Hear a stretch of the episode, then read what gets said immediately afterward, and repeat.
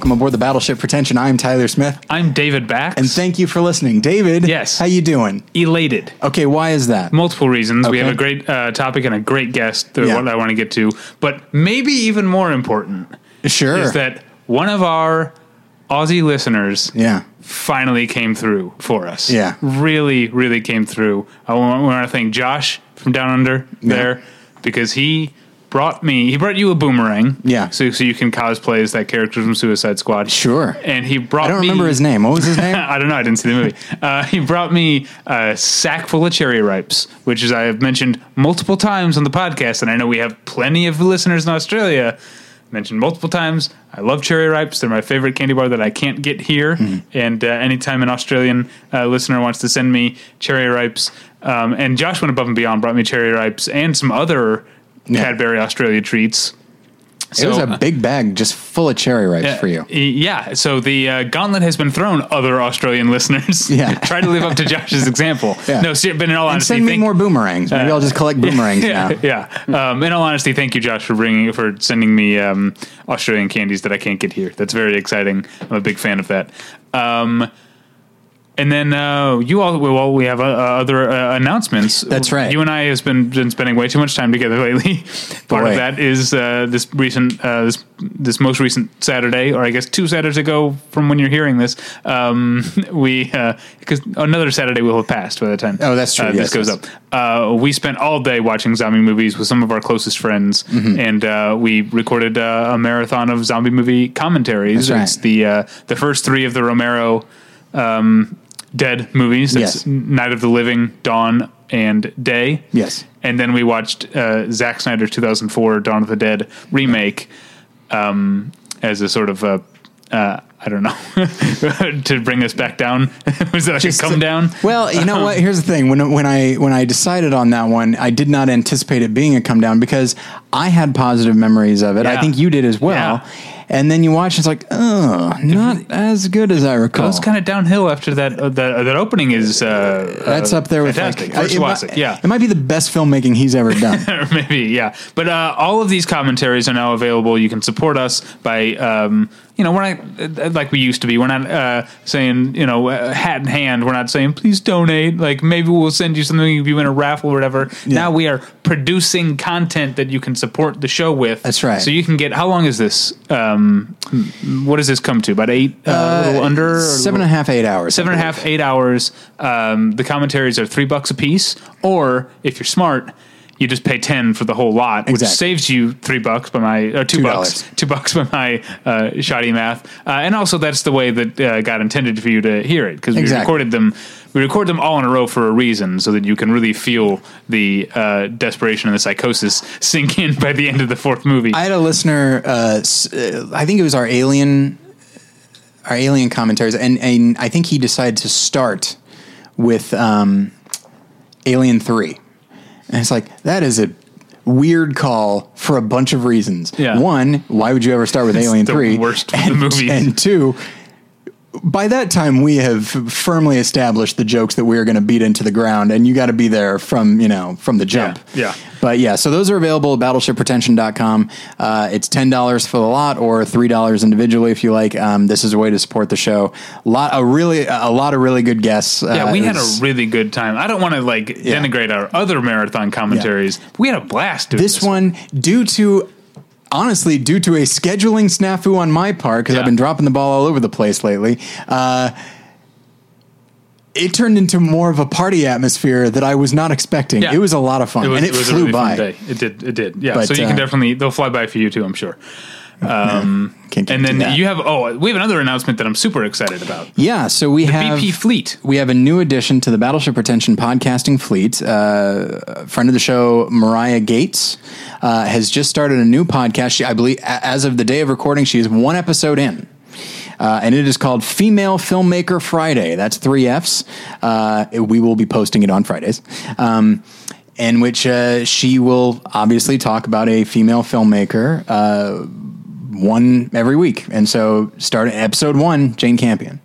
And so I'm very excited for this. I'm so excited because we had Mariah on the show twice, and then she up and moved to Atlanta, Yeah. and I felt like, oh, we're gonna miss out on having Mariah on the show, and that's still true. But now Mariah still gets to be a part of the Exactly. BP family. I'm super excited. Uh, she's great. She's super smart. She knows a ton about Yeah. movies, and this is uh, an awesome. Uh, Facet of the fleet to have this this Yeah, uh, because we don't really look. do the auteur thing much anymore. Like the auteur cast ended, so we don't really follow directors. But and then with this having a very specific Yeah, it's gonna be a lot of focus. I think is very interesting. So, uh, okay, I think that is as far as as far as announcements. That's basically it. I have one at the end, but that's not that big of a deal. Yeah, people already know about it. So uh, okay, so let's get into our sponsors, and then we will get into the, the meat of the episode. All right, pay these bills. this episode Also, still buy the buy the commentaries. Yes, that's right. yeah. Oh, we we spent this money a long time ago. Gotta keep them lights on. All right, so this episode is brought to you by Mubi, a curated online cinema that brings its members a hand-picked selection of the best independent, international, and classic films. Every day, Mubi's curators introduce a new title, and you have 30 days to watch it. That means there's always 30 wonderful films to enjoy, all for only $5.99 a month. Plus, when you use their mobile apps, you can download films to watch offline. Currently showing on Mubi is Judy Irving's The Wild Parrots of Telegraph Hill, the documentary about the unusual phenomenon of a flock of wild parrots that found their way to San Francisco's North Beach and uh, the way they befriended a homeless musician. Uh, it's a very strange, uh, but it, uh, but an award-winning uh, documentary. Uh, this film and more are available at Mubi.com, and there is also a special offer for you, the listener of Battleship Pretension. You can try Mubi free for one month. Just go to Mubi.com. That's M-U-B-I dot com slash Battleship to redeem now. And I also want to tell you about tweakedaudio.com, which is where you go for professional quality earbuds in a variety of uh, stylish styles and very colorful colors. Uh, they look great and they sound great. Um, Tyler and I are big fans of Tweaked Audio.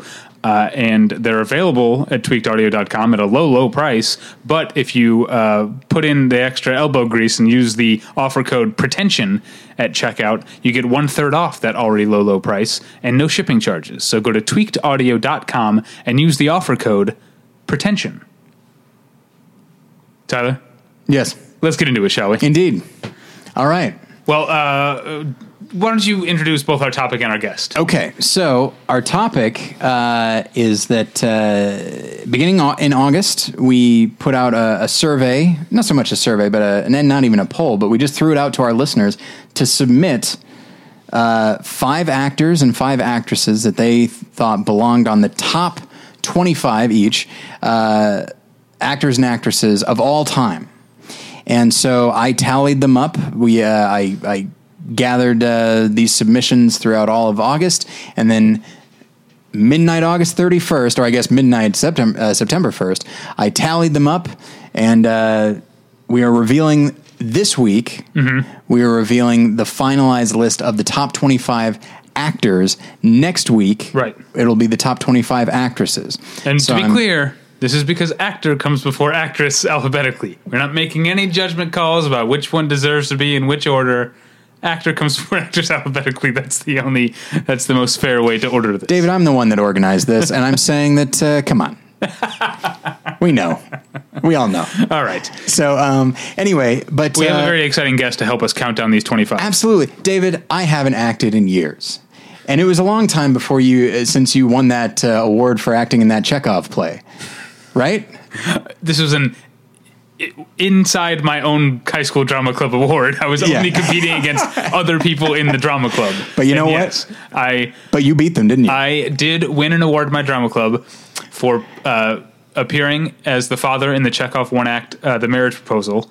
Um, it was a period piece, of course, being Sure. Chekhov. I had a mohawk because the actor who was supposed to be in it got suspended for bringing a cell phone to school. Oh, wow. Yeah, which is something you can totally do now, I think. Yeah.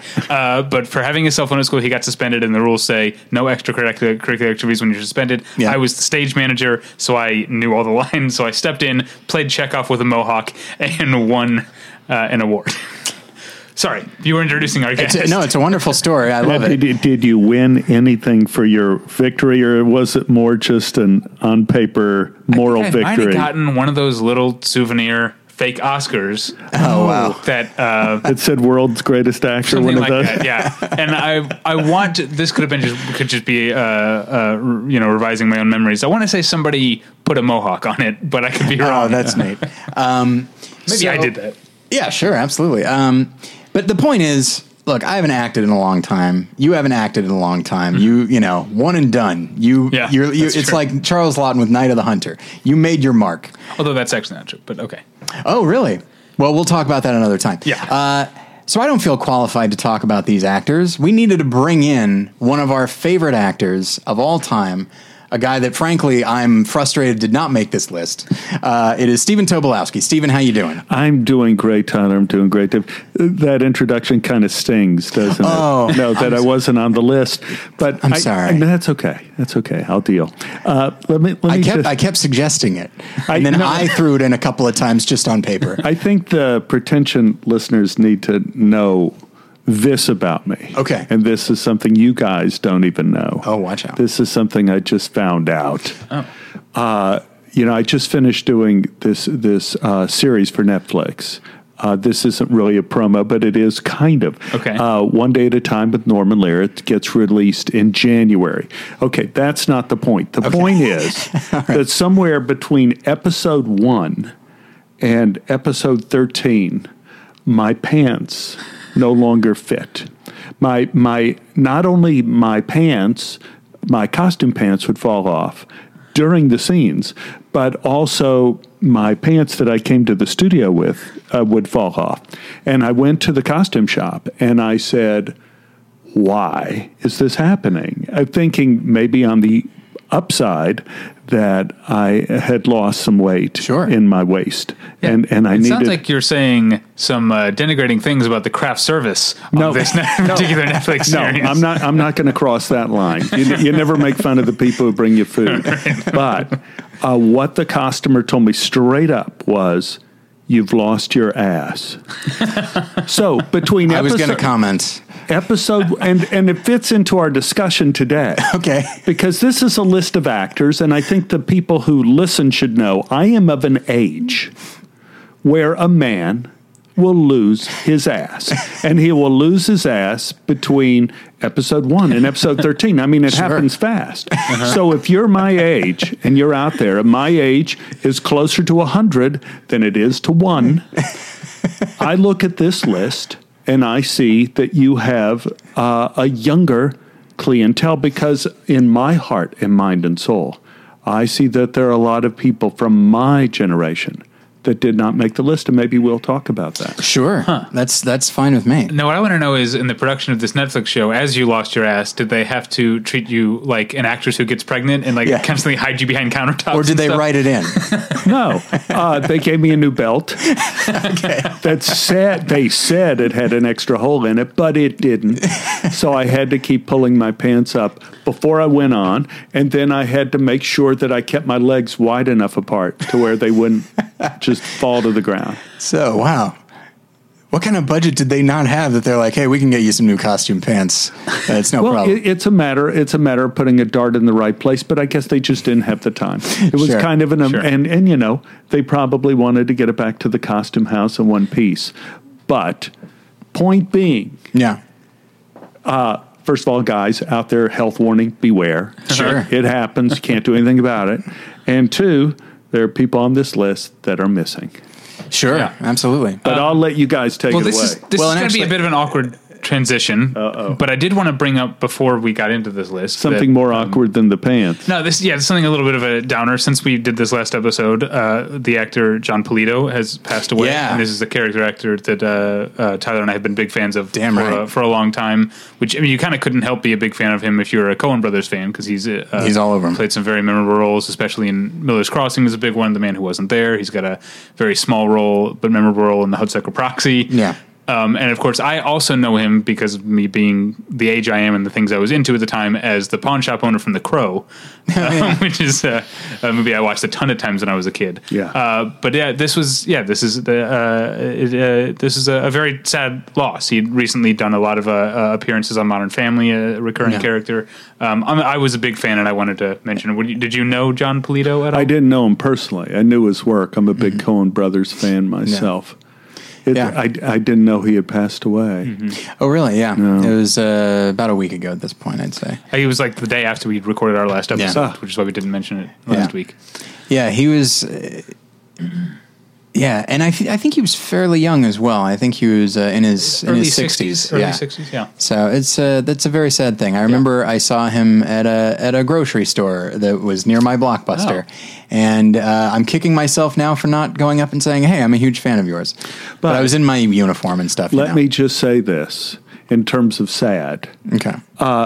He did what he loved. And not only that, he was good at it, he was successful at it, and he kept doing it for his entire life, and that is a blessing. Yeah. Yeah. And that is rare. So, uh, what, what I tell people, you know, when you start a show, there's always closing night.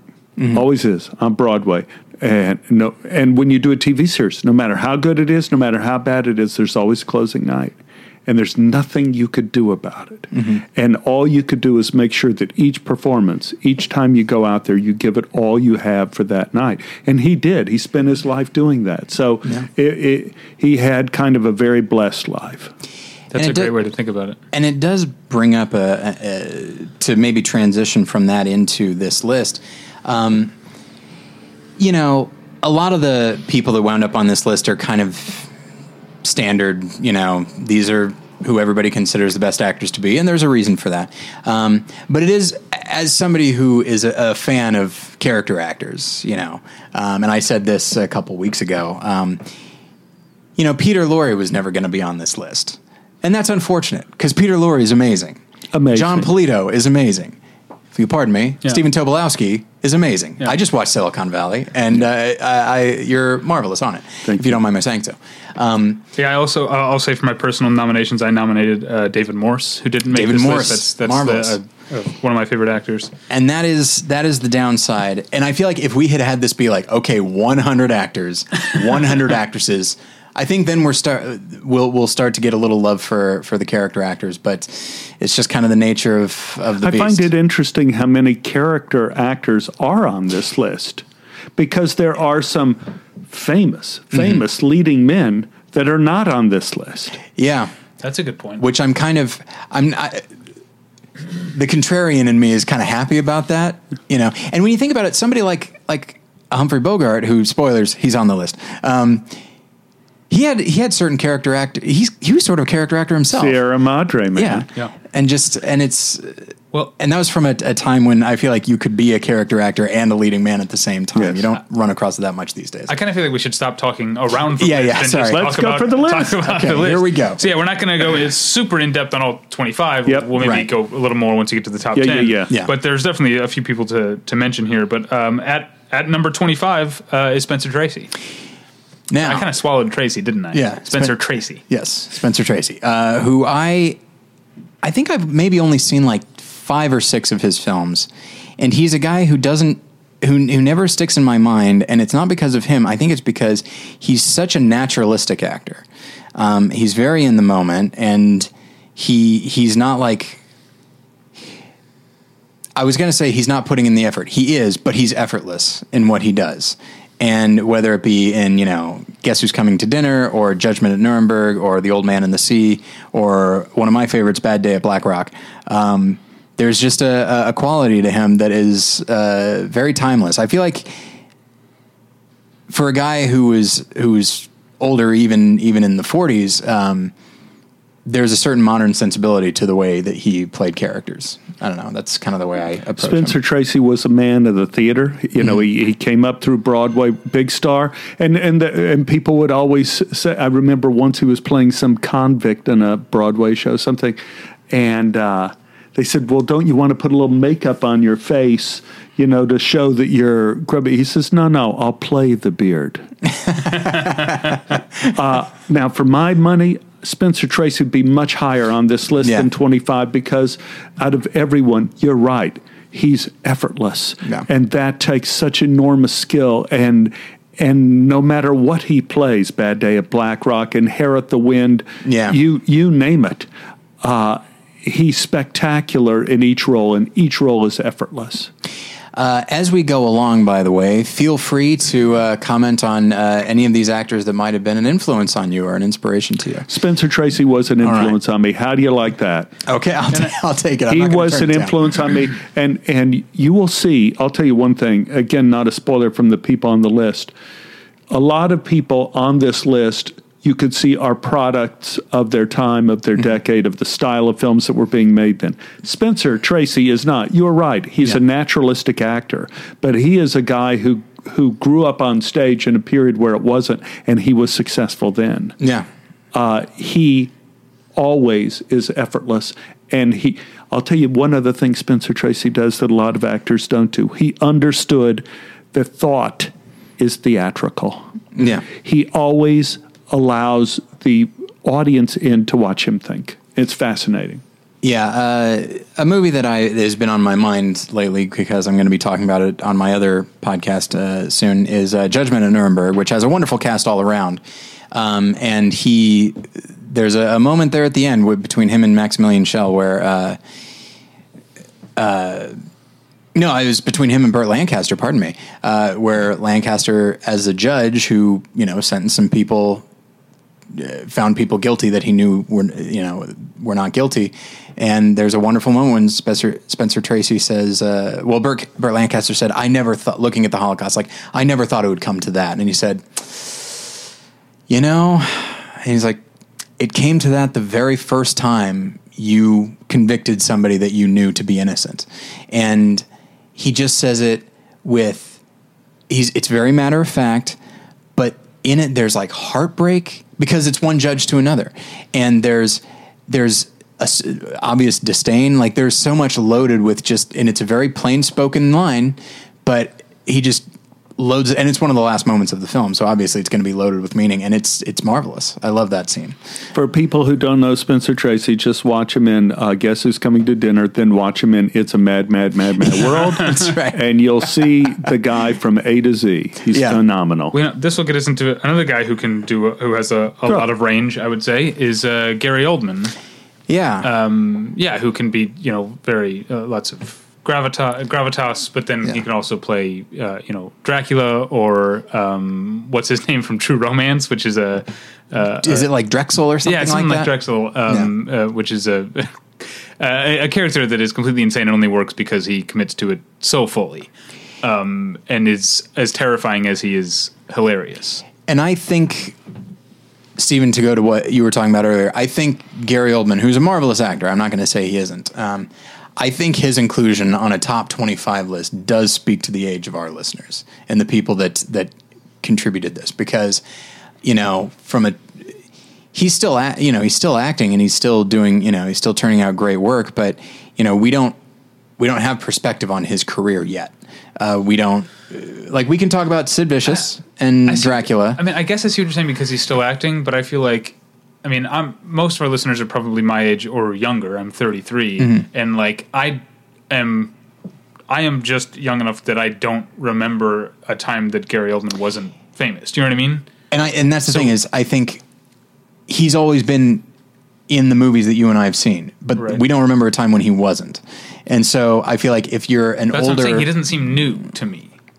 but I guess he had maybe not new, but like he had an impact on on movies from the time that you and I saw movies. Okay. Whereas if somebody, you know, is 10, 20 years older, Gary Oldman might not necessarily seem new, but it's just like he might not seem like the most essential actor out there right now. It, uh, Gary Oldman is a character actor disguised as a leading man. Sure. And I, I agree with everything you guys have said. He's one of the guys that I would question being on this list. And, Yeah. and for this reason, and in a way, it goes to the heart of what you were saying. You take a look at a Spencer Tracy, They made back then. They made hundreds of movies. Right. You know, the, a lot of the older actors, it was a factory back Yeah. then of doing movie after movie after movie, whereas the younger actors have done fewer movies. I see works that Gary Oldman did. Uh, one of my favorites of his, uh, Tinker Tailor Soldier Yeah. Spy. Yeah. Oh my gosh, I've seen that movie three times, which is saying something because it's twelve hours long. Not real. It's it's three hours long, but it's it's phenomenal, Yeah. and he's a brilliant portrayal in that film. Uh, he's I always have appreciated his work, and and this is something that I want to throw a question out to you Okay. and the listeners too, as what makes an actor worthy of being on this list? Because this is something Gary Oldman does. Gary Oldman has been in art films, uh-huh. mm-hmm. and he's been in just boilerplate audience films like Batman. Yeah. you know he uh, you, you have some people who specialized in doing the art house films and the small films and the idiosyncratic films.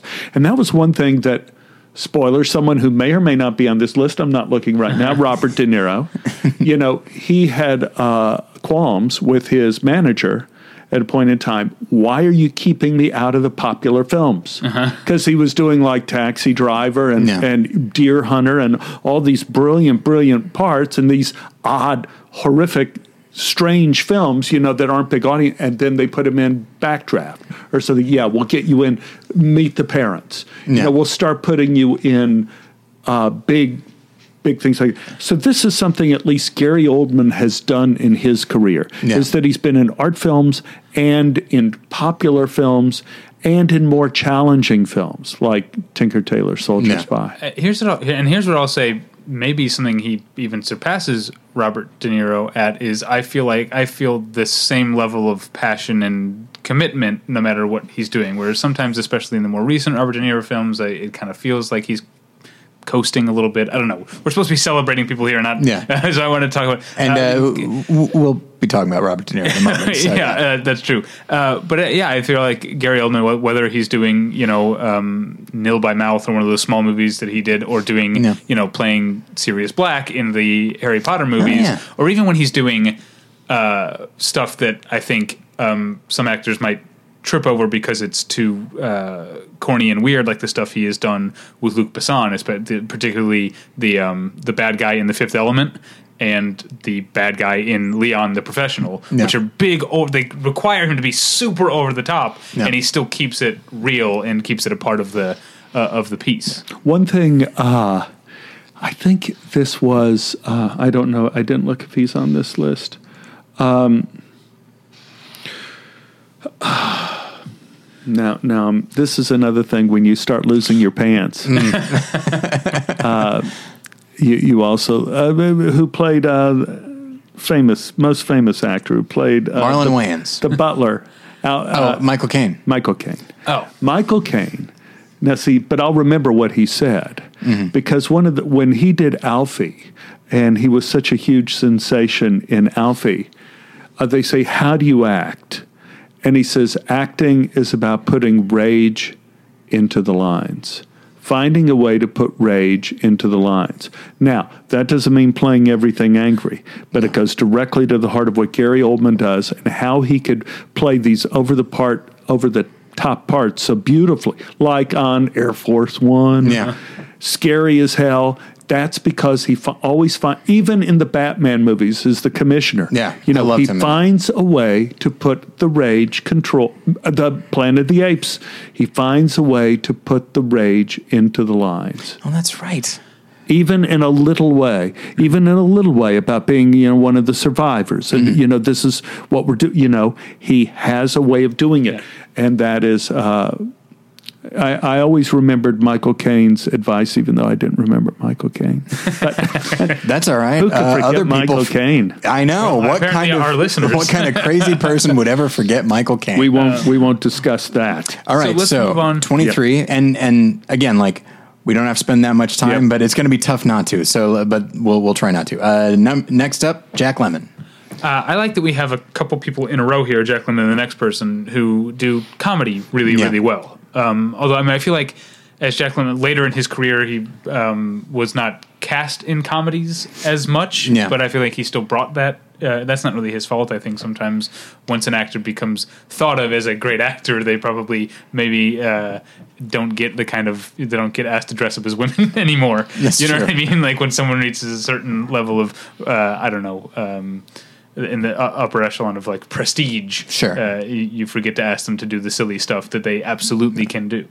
Although Lemmon is one of those guys who I don't like a lot of his early stuff. I don't really care for Mr. Roberts. I don't really like uh, uh, Some Like It Hot that much. I don't necessarily blame him. There's a, there was a definitely uh, uh, an over the top comical quality to him, but like when he does the apartment, that's when it's like, oh, now this is the kind of comedy drama that I like. You know, where he's not fully into drama yet. He's not in Save the Tiger yet. Like this is Although that's a good movie. that is a good movie. and He's I, really great in I it. love the pairing of these two people, and I won't mention the next one yet, but they both are two coins, two sides of a comic coin. I always felt about Jack Lemmon that he always wanted to be taken seriously as an actor. Mm-hmm. And I feel like I, I agree with you. He, as a kid, I loved Jack Lemmon. I loved, loved his early movies because he always made me laugh. Yeah. But when he did the apartment, Yeah. oh my God,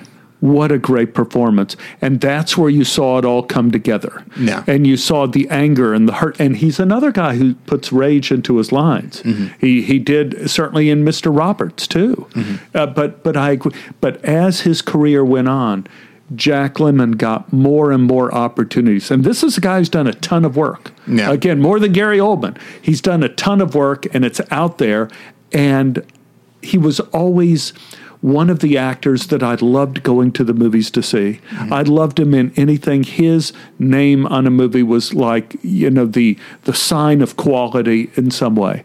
And I'll keep that comment there that he was a comedian who wanted to be taken seriously as an actor. And I'll hold that comment for the next guy. Well, let's right. just get into the next guy. Then. Sounds good. Who is it, Tyler? It is Peter Sellers.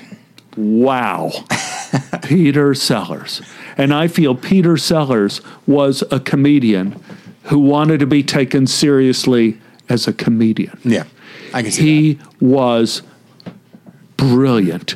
Uh, he's one of these comic geniuses that came around at the because he was really he was a serious actor before, right? He was a he, he was a heavy. He played gangsters in the early kind of uh, English films. He was a dramatic sort of actor, and then he moved over. I I don't know. I certainly don't think Pink Panther was the first thing he did. I remember. Was- I think the first, the earliest thing I've seen of his was the Lady Killers, where Oh, yeah. he's. eh, But it might have been earlier than that. I'm not sure. but he sure. plays one of the gangsters Yeah. in it, right? Yes. Yeah, and he's kind of a. It's a goofy type of part. Yeah, um, yeah. He's and you know what? I've one of my uh, one of my blind spots. I've actually never seen uh, being there.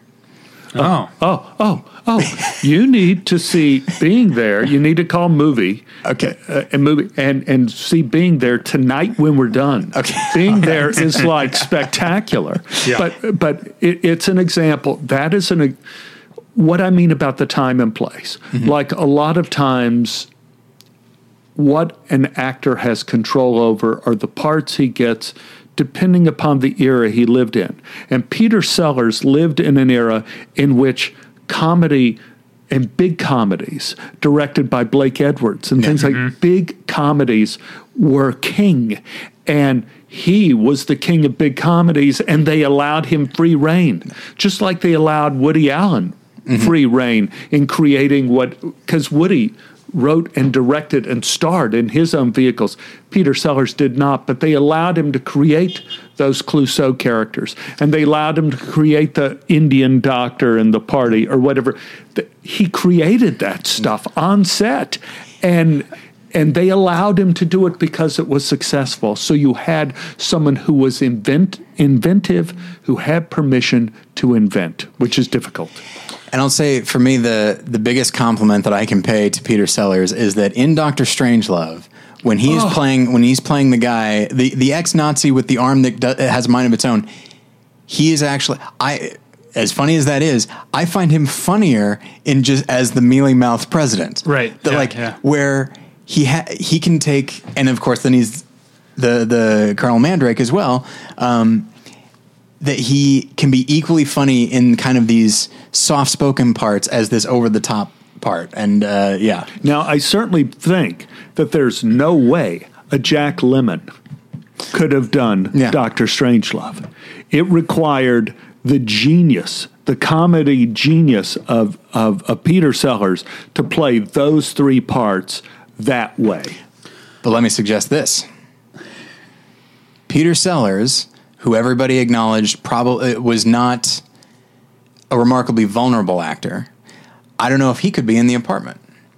Oh, I agree. Like there's No, just yeah, uh, no, no, I totally, totally, totally agree. they're just very specific actors. Yes. And I know we need to move Yeah, on. we need to move on. I want to make a comparison. I haven't seen our actresses list Okay. yet, but I know someone that I nominated that I think of as kind of like Peter Sellers is uh, Madeline Kahn. Um, I love Madeline as, Kahn. Uh, uh, someone who was a comedian first, but still took the job of acting and creating a character seriously and created these Yeah. very out there characters. Um, but uh, as I mean, Tyler and I are big comedy nerds, and I think actors like that who um, allow people to see comedy as art Yeah. uh, are always going to be held in high esteem by us. Yes. okay. Now, here's the thing. I'm going to pair these next two together. Yep. It's fine with me. because here we have an example of actors that have been around a while. Now you talked about we talked about De Niro earlier, and he's not this low on the list. He is on the list, everybody, but um, actors that have been around a while and haven't really put out great work in probably 15 to 20 years. And like if we did this list 20 years ago, I think these guys would be in the top 10. It could be in the top 10. But neither of them have been in anything you don't they're not in their prime anymore. And it's not to say that they're turning in bad work. They're just not what they they're just not doing what they used to do. And maybe it's because they've gotten older. Who's to say? So i'll go ahead and say number 21 is dustin hoffman and number 20 is al pacino. Like it's crazy to think that al pacino would be this low on a list. But when you think about it it's like what's the last movie that I, I loved him in Insomnia. I loved him in The Insider. Well, unfortunately, it feels like nobody besides me saw Danny Collins last That's year, right, yeah. which he was very good in. I don't know if you saw that, that movie with He's, him. he's Bobby good in everything. Yeah, Uh, yeah. but I think it's uh, maybe it's uh, you know choosing lower profile projects, which there's nothing wrong with if he feels like the part challenges him. And I remember like he was in a 2004 version of uh, The Merchant of Venice, and I remember thinking he was pretty good in that. Hey, I didn't think it was a great movie, but yeah, he was good. Yeah. Um, Um, So- so I don't know. Dustin Hoffman, on the other hand, uh, when I saw him on the list, I was like, ah, I wouldn't have voted for him. I don't consider myself a big Dustin Hoffman fan. But then I look at like the stuff he has done in recent years. Even though it was a tiny part, I loved him in Chef. yeah. Um, and then He was uh, terrific in that. uh, yeah, and then there was the um, tragically canceled Luck, which he was. That was a great. It was a big role for him. Yeah. But but you have to, you know, this is for everybody who's lost their ass. is that I can tell you when no one knew who Dustin Hoffman was when he did The Graduate. Yeah. It was like, who is this young guy with the odd name? No one had seen what the Journey of the Fourth Horse or the Fifth Horse, Journey of the Fifth Horse, which they did like a Playhouse 90 thing on television before he did The Graduate, which he was brilliant in. And then after that, to follow it up with Midnight Cowboy. Yeah. And then which I uh, only just saw recently. and and it was there was a feeling about Dustin Hoffman at the time that there was nothing this guy couldn't do. And it's the same thing with Al Pacino when he came out when when he did Scarecrow and everybody's going, "Who is this guy? This guy is so fantastic." When when he was doing uh I, I can't even say it without like you know almost having a heart attack the godfather. Mm-hmm. I mean what performances in those films? And and it, and then just freeze frame there and go to scarface. Yeah. holy mackerel. And and you know there's very few people that can do that. And al pacino al pacino was just master of of so he could he could take a movie by the throat and just shake it Yeah. and make it his own. And both these guys, Dustin Hoffman, Al Pacino, are these guys who, at the time, New York theater actors, uh, very much from that method school of acting, and that's when it was hot. Well, that's something I want to get into. Well, first I want to mention when we mentioning Al Pacino roles, uh, Dog Day Afternoon is one of my, one of my Yeah. favorite movies of all time. Um, and I wonder if, for me, to go back to the method thing with Dustin Hoffman, if part of the reason my opinion on him has soured a little bit is because the discussion around and the general opinion of method acting in recent years has been kind of twisted. I think there have been a couple articles written uh, in in uh, in the aftermath of like Jared Leto's Joker and Right. Leonardo DiCaprio in The Revenant, where like method acting, quote unquote, these days has become more about just like showing off and showing it's like macho posturing. Yeah. and I uh, and I feel like I never felt that way about Al Pacino, but there are those like the stories about Laurence Olivier and uh, Dustin Hoffman. I don't know if you know that that Oh, story that he said. yeah. Uh, why don't you try acting? Um, and then you hear stories about him being really awful to Meryl Streep while they were making uh, Kramer versus Kramer is just like a way of I, I, I don't know it it, it kind of it's my opinion of him has maybe soured a little bit uh, through maybe no fault of his own although treating Meryl Streep poorly is not going to go well but I, I I just wonder if the tenor of conversation around method acted acting has changed um, to the point where he's not what he was I, I, I agree with you. I, I, I think, you know, it, it's gotten a sort of taint to it. And certainly, you know, his personality has gotten a taint to it when he's working on various shows. Uh, just, but, but if you take, I mean, take a look at Chef, a little movie like Yeah. that. Take a look at uh, Kramer versus Kramer, which he's wonderful in. Yeah. Uh, take Wa- a look Wag at the Dog Wag the one for me. Dog, Oh, yeah, Wag the one. Dog, wonderful in that film.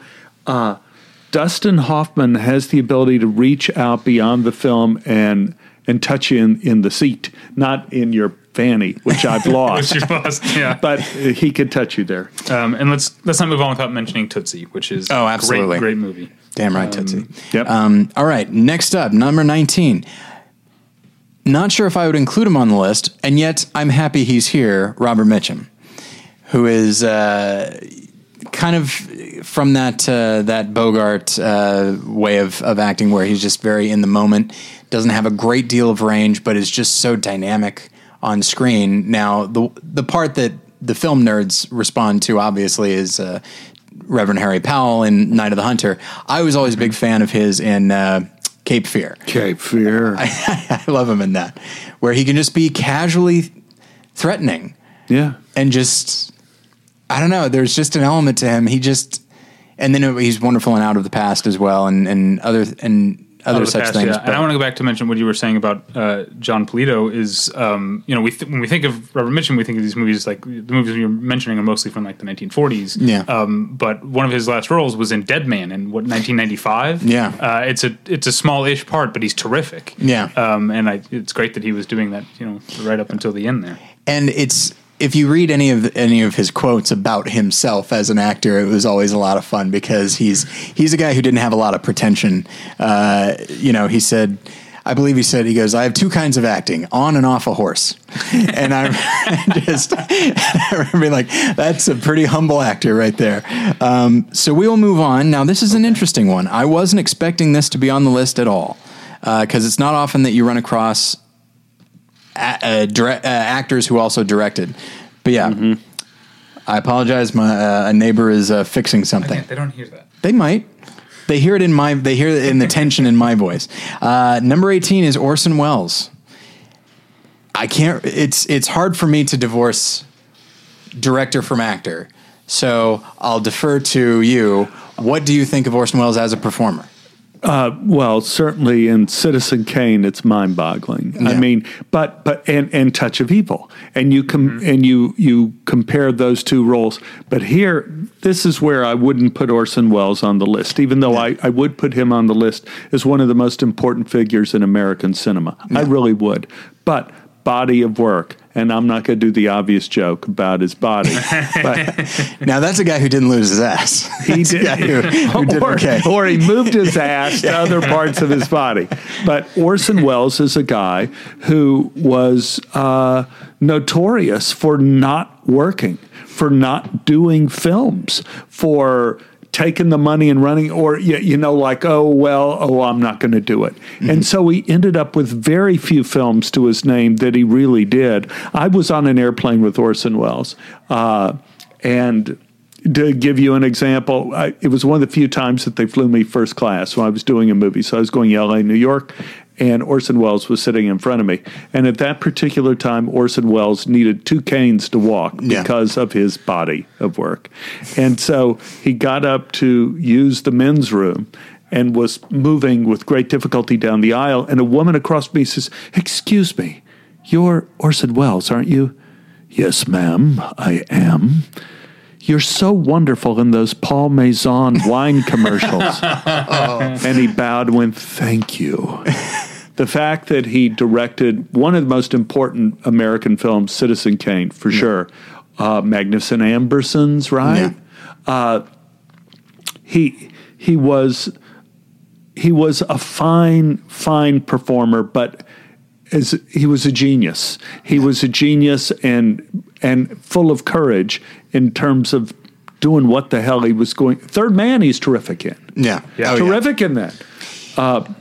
And there's a, a movie that only got a, a U.S. release on now Blu-ray, but I think it just skipped DVD altogether, which is Chimes at Midnight, where he hmm. plays Falstaff, oh. and he directed that as well.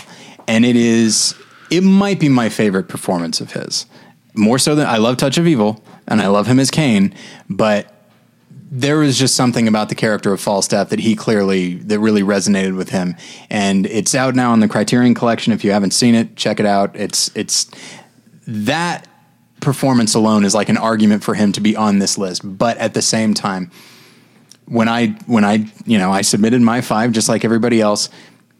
Orson Welles again. I, this fe- it feels terrible to say was nowhere near, nowhere in my mind. If I throw something to you guys, Battleship Pretension for future shows, uh, just a theory I have. Okay. The idea that Citizen Kane was such, in a way, guerrilla theater. Things were attempted in movies that were never attempted before. Mm-hmm. Mm-hmm. Shots, lighting, mm-hmm. editing, things never before. Same thing happened in Groundhog Day, in that it was guerrilla theater. They threw out a third of the script Yeah. after we started shooting and began rewriting. I think sometimes the greatest works happen when you're flying like by the sea in, in a way that you're doing guerrilla theater that you're you're throwing it out there against the wall and you're really doing it and in a way orson welles had that energy about him and he was vital to american cinema to do that Well, that was his whole career, especially once he once the studios lost faith in him and he had to just like, fun, you know, fund his own stuff. Then, like, yeah, almost every uh, it's a story I've said on here a million times. He made a film version of Othello, and there was a day when the costumes didn't show up, and so he's like, "Well, we got to shoot this really important scene." You know what? And we don't have costumes. You know what? I'm going to set it in a Turkish bath. Problem solved. and it's one of the best scenes he ever directed. It is I love it so much. Okay, we need to move on. Let's move on, and I because I want to mention now. I feel like I feel like Stephen, you're going to accuse me of being uh, uh, being biased by my age or whatever. But um, this next person, number 17, was number one on my list. That's right. and that's Denzel Washington. Um, I feel heartbroken that he's not higher on the list because I'm a huge, huge Denzel Washington uh, fan. But I want to know, Stephen, what are your thoughts on Denzel Washington? he's a remarkable actor now you want to talk about taking rage and putting it in Yeah. your lines you take training day one of the most remarkable performances you take uh, flight Love it. Oh Flight. my God! When when as a director you you're working with an actor and you're saying the entire film is going to turn on one moment, and as that moment, the you as an actor have to tell the truth. And Denzel Washington tells the truth. I found that in Flight devastating. Yeah. Uh, I I have to me he's the sign of like I want to see that movie. And I remember the first time I saw Denzel Washington, I was in England with Beth when uh, before I was married to Anne. Uh, with Beth, like in my former life, and I was, and he was like a young young man in. I don't know what the film was. He had to have been like, he had to have been like 20 what what is? Uh, Carbon Copy, A Soldier's Story, uh, no way before Power. before that Oh, okay. Um, uh, yeah i don't know and I'm going, who is this guy? Yeah. When, when I when I was a, a young man, when I'm I'm like 23, 24, I'm going, who is this guy? And I'm and I'm looking forward to Magnificent Seven just too. because Yeah. Denzel Washington's in it. Me too. Uh, I want to point out because he, I think we've talked about he has a lot of power and he plays a lot of powerful roles, but he's not uh, afraid to play the vulnerability to play the weaker, mentally weaker parts of his character when it's called for. You mentioned Flight, and I would also mention Philadelphia Yeah. um, as a fantastic performance where he's willing to let the, the character look a little uh, soft or weak. One thing uh, my acting teacher, uh, Ed K. Martin, and then Maria Gobetti said that really the most difficult role for an actor to play is a role in which they look kind of like a second class person, like a not so good person. And again, Denzel Washington plays the alcoholic in flight with such passion and fury and like total like denial and it's just horrific and true and and it it is ama- I, I just thought that was one of his most amazing performances but of course training day is Yeah. it's hard to beat I'm a big fan of Man on Fire. Oh. I think he's wonderful in that. Question to you guys. Okay, this is question to the room and everybody listening. I always thought man on fire was a stolen movie. I thought it was the same movie as professional soldier with victor mclaglen and freddie bartholomew Oh. in which victor mclaglen uh, a british a kind of drunken british uh, guy in India, Freddie Bartholomew or whatever, plays a little boy who's kidnapped by the Gurkhas or whoever they were in India at the time. And so Victor McLaglen is, comes in as a professional soldier to rescue the child. And and I close. thought and I thought that Man on Fire was I'm watching, I'm going, professional soldier Victor McLaglen? I have to assume no one else was thinking that because, uh, Watch Professional Soldier and tell me what you think. well, and I know that it was a remake. I think officially it was a remake of something with was it Scott Glenn? Uh, I don't know. I don't remember, but anyway. Um, and I will say this about Denzel Washington, and this is a thing that uh, that it's it's a weird thing to say. He was always this good. Always. Like he's as good now as he was in Glory.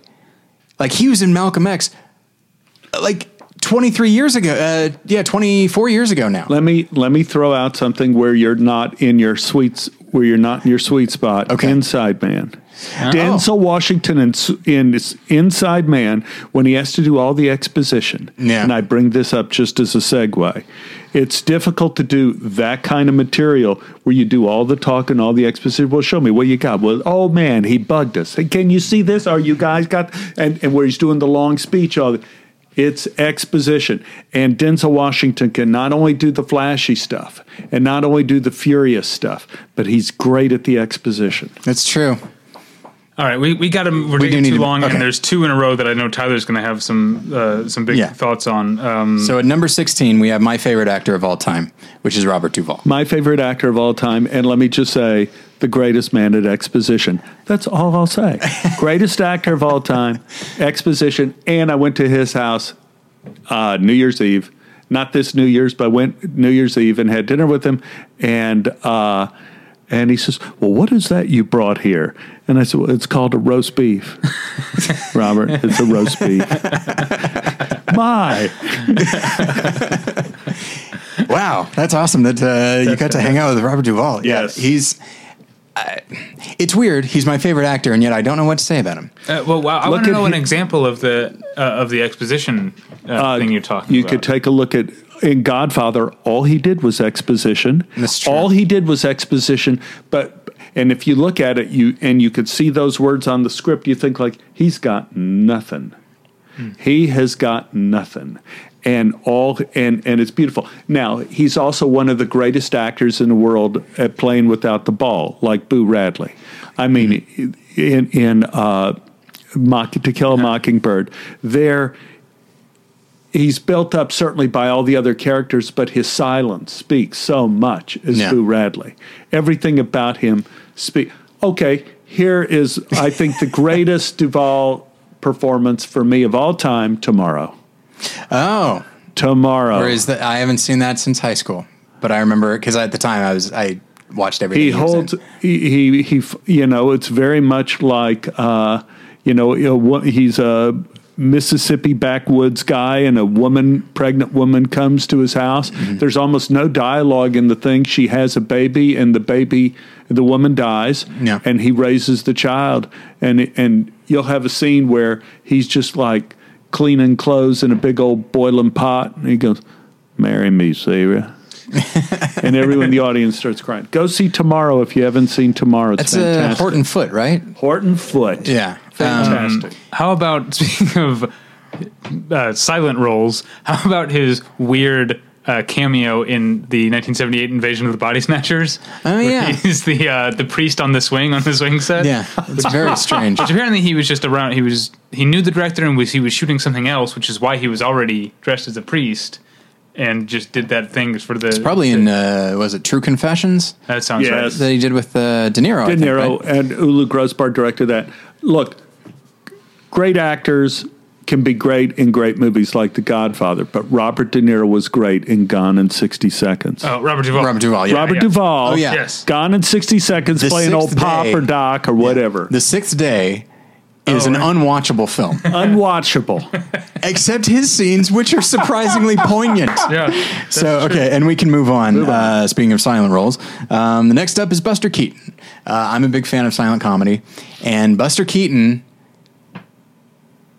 the Great Stone Face, as they called him, managed to convey emotion not merely without words, but mostly without facial expressions. Now he did find the most like the subtlest differences. Like he could get a laugh from just an extended blink rather than just blink the way norm- people normally do. It's just like uh, it's a, a blink of disbelief. And this is off-putting i'm so sorry I, I I don't even hear it anymore. how Listeners other people don't hear this is astonishing to me i want to go out and murder my, my neighbor um, which i guess is an overreaction but uh, yeah, Only Buster- if you do it. Now, know if you what? talk about it, it's normal, but if you do it, it's an overreaction. all right i don't want to look bad in front of you steve um, but uh, But now you've, you're on the record as saying it, and if that guy does end up getting If that guy's dead that in the next couple of gonna You're the first guy. But yeah, no, Buster Keaton just has this ability uh, to. I won't. I won't say that his parts are, are poignant. Like they're always funny. He was always committed to the joke. Above all, he wasn't uh, like Charlie Chaplin, who w- imbued a lot of pathos into his uh, parts. It was just he was hysterically funny and effortlessly so, but it also unnaturally so. Because like you know, people will laugh, people will smile, and he's like, "No, I'm not going to laugh or smile, but I'm still going to make you. I'm still going to make you laugh." And yeah, I don't know. Are you are you a silent comedy fan? I Are am you- a big silent comedy fan, big Buster Keaton fan. And here's an example where you cross into the line before Stanislavski. Before Stanislavski and method acting, the style of acting that everyone did was Delsarte, which is like Duse, which is Sarah Bernhardt. Uh, those those people, uh, Lillian Gish, the people posing, and the idea was that the body is the conveying instrument for Yeah. feeling and emotion. And the great Delsarte actor in our generation, Bruce Lee, Oh, okay. right? But you, but what it requires is uh, being a terrific athlete. And I bet you, Buster Keaton was a world class acrobat. Oh, no- I bet no you question. he was. No question. Well, he was raised in vaudeville. Like his his parents were acrobats. He was an acrobat. Yeah, it's he, he, did everything. He is his the work with his body is brilliant. That is a great way of of looking at it because he's a guy who understood that like, yeah, I don't need to telegraph that I want something. All I have to do is run towards it, and it, it, problem solved. Yeah, that's that's very interesting. Okay, Let's move on to one. I don't want to sound like I'm uh, saying anything bad about this guy, but I am surprised, um, and I think it shows the the maybe that our um, the the tastes of our our listeners maybe. Um, that Kurt Russell is on is next on Yeah. the slot again, an actor I like, but this did surprise me that he made the list. yeah. Imagine tallying this up over the weeks and being like, "What the hell is going on?" a lot of people like Hateful Eight. Yes. That, that's that's a serious problem in and of itself. It might. if, oh Yeah. boy, that, that's loaded. But I also Um, wonder if it's uh, certain. You know, we've talked about certain uh, people in our our age group in the late 20s, early 30s who were n- nostalgic for 1980s movies they saw as a kid. Yeah. And I'm wondering if uh, a lot of uh, residual affection for Big Trouble in Little China And The Thing. is is at and the thing. Um, and I love Big Trouble in Little China. I actually just watched it uh, about a month ago again. It's fantastic. But uh, and Captain Ron, obviously, that's the '90s. Ron, but sure. Yeah, I think a lot of it is is what he's been doing lately, combined with film nerd nostalgia for the '80s. Um, and and Swing Shift, you know, was Mm-hmm. where he began being like the comedic kind of uh, leading actor, comedic, and and I. Again, I wouldn't put him on this list. I think he's. I worked with him. He's a fantastic actor, great guy. Uh, I thought what he did in Hateful Eight was he was terrific in that Mm-hmm. Movie. Uh, but I take a look. If you take a look at what he did in Swing Shift and you compare it to what he did in Soldier, the sci-fi movie where Mm. He's yeah, kind Soldier. of the robot thingy, you you could see like an enormous range Mm-hmm. in the ability of Kurt Russell to come across the film and be warm, and uh, also Kurt Russell being absolutely cold. Can I ask before because I maybe I should. What did you work with him on? My house, he helped build it. No, no, uh, Swing Shift. I would almost Okay, okay. swing- Swing Shift with Jonathan Demme. I played French DeMille in that role in, in that movie. French DeMille. If you look, I graced the background of almost more scenes than any actor in film history. And I will mention we, we talked about with uh, Denzel Washington and playing like second class characters. I will go back to Big Trouble to mention that the character he plays in Big Trouble in Little China is essentially the sidekick who doesn't realize he's, who thinks he's the star, and Yeah. he is, is the star of the movie. But really, it's the the his the Chinese guy who's the real action. He it's the other guy who does Yeah. everything, and. Kurt Russell is willing to play a clueless blowhard, uh, and he does a really good job at it. Well, and, and I will say that uh, it- it's a movie that I've been bringing up a lot is uh, Bone Tomahawk, and his. I think that's my favorite performance of his because it's just, it's just astounding that he's playing this genuinely decent guy, but he's not naive, and he just imbues him with such wisdom and just like all of it and like years of, of law enforcement experience and that sort of thing. Have you, did you see Bone Tomahawk? yes. and the movie's not for everybody, but his performance, along with Richard Jenkins, who's also marvelous, but like, I was not expecting that from Kurt Russell. I don't think I had ever seen that from him before. I think you know if you if you do the the great actor list according to what is your body of work, what movies did you do that like are going to be timeless, what movies did you did were big b- box office hits. You know he doesn't really score in either of those areas. You know Yeah. he never had runaway uh, like major huge box office hit, never major art house successes, but he's a very good actor who's had an enormous range over a very long career. And I could see why youngsters, people who still have an ass, Sure. would like Kurt Russell a lot. What's the what's the trucker movie with J.T. Walsh? oh, breakdown. Breakdown. That's- oh, that's a cool God. Movie. oh, my God. Is he fabulous in that? Yeah. Yeah, Fabulous. Uh, number thirteen, Peter O'Toole. that's right, Peter O'Toole. Um, I think he. would- I The way I said it is a very inside reference to a Mr. Show sketch. oh, Peter O'Toole. Peter O'Toole. Well, uh, let's keep it that way. Okay. Um, yeah, Peter O'Toole is one of the best actors of all time. I could watch him in basically everything, and uh, and everything I've seen him in, from Lawrence of Arabia to Venus, which I believe was was his first and last movie. Um, no, Oh, he did right. something. He did something after Venus, I think, Oh, okay. but I don't recall. Uh, yeah, it just he was remarkably classy and could be you could play like you know aristocracy or just a, a, a very grungy type. Um, I don't know. It's Peter O'Toole is one of those actors that it's hard to even know what to say about him because he's so marvelous. And he, I, I, in a w- odd way, you may argue. I put him almost in the same category as Orson Welles. Yeah. In that Peter O'Toole does not have a huge body of work. He didn't do a lot of movies, but what he did in Lawrence of Arabia, which I would argue could be the greatest film ever made.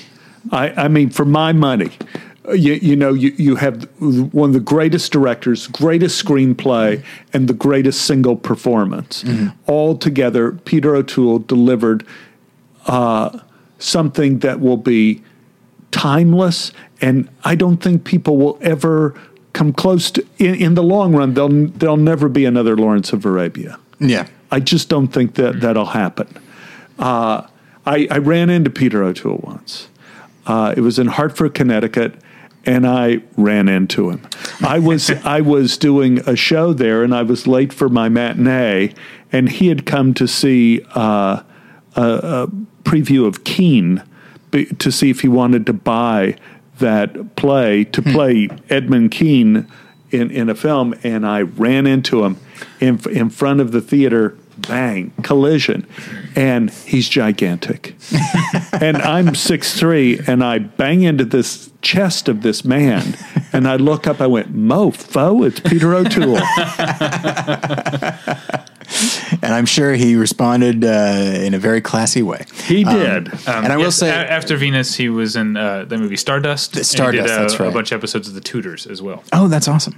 Um, by the way, uh, you actually mentioned Peter O'Toole and Orson Welles together. I will say one of the most rewarding YouTube experiences you can have is this clip from 1964 of Orson Welles and Peter O'Toole and another actor who sadly I don't know because he was a stage actor, and they're all talking about Hamlet for about 25 minutes. It's wonderful. Fabulous. Um, let's move on to um, Tom Hanks. who I'm, Number uh, 12. Number, number 12, uh, number, Tom Hanks. I'm very excited to see him on the list because I've been thinking about him again a lot uh, over the past week because I rewatched Cloud Atlas.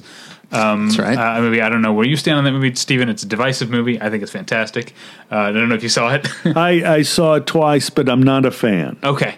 Um, but I do feel like Tom Hanks has gotten to a point where he's so comfortable in his own skin that he's he's uh, he's stretching in, in, in ways doing weird I mean there's some weird performances the weird stuff he has to do in Cloud Atlas and then he also did the movie he worked with Tom Tykwer again with uh, a hologram for the king just earlier this year or last Yeah. year which um, the idea the, the fact that he's doing a this uh, small sort of artish uh, you know European production movie uh, I'm, I'm I'm really uh, Tom Hanks is getting to that point of and maybe for a lot of people has been for a long time what you said about Denzel Washington like if Tom Hanks is in a movie I'm already 50% of the way there to wanting Yeah. to see the movie He, he, you know, he's a guy who early in his career was kind of like, I got to see a Tom Hanks movie because he always made me laugh and smile. Yeah. And then, kind of in the middle of his career, I was going, like, huh? I mean, I, I, I don't get, even though you know, there's Forrest Gump and all that, but you, you, you have. Once he started doing like, uh, where's on the island? Uh, Castaway. Castaway. My God.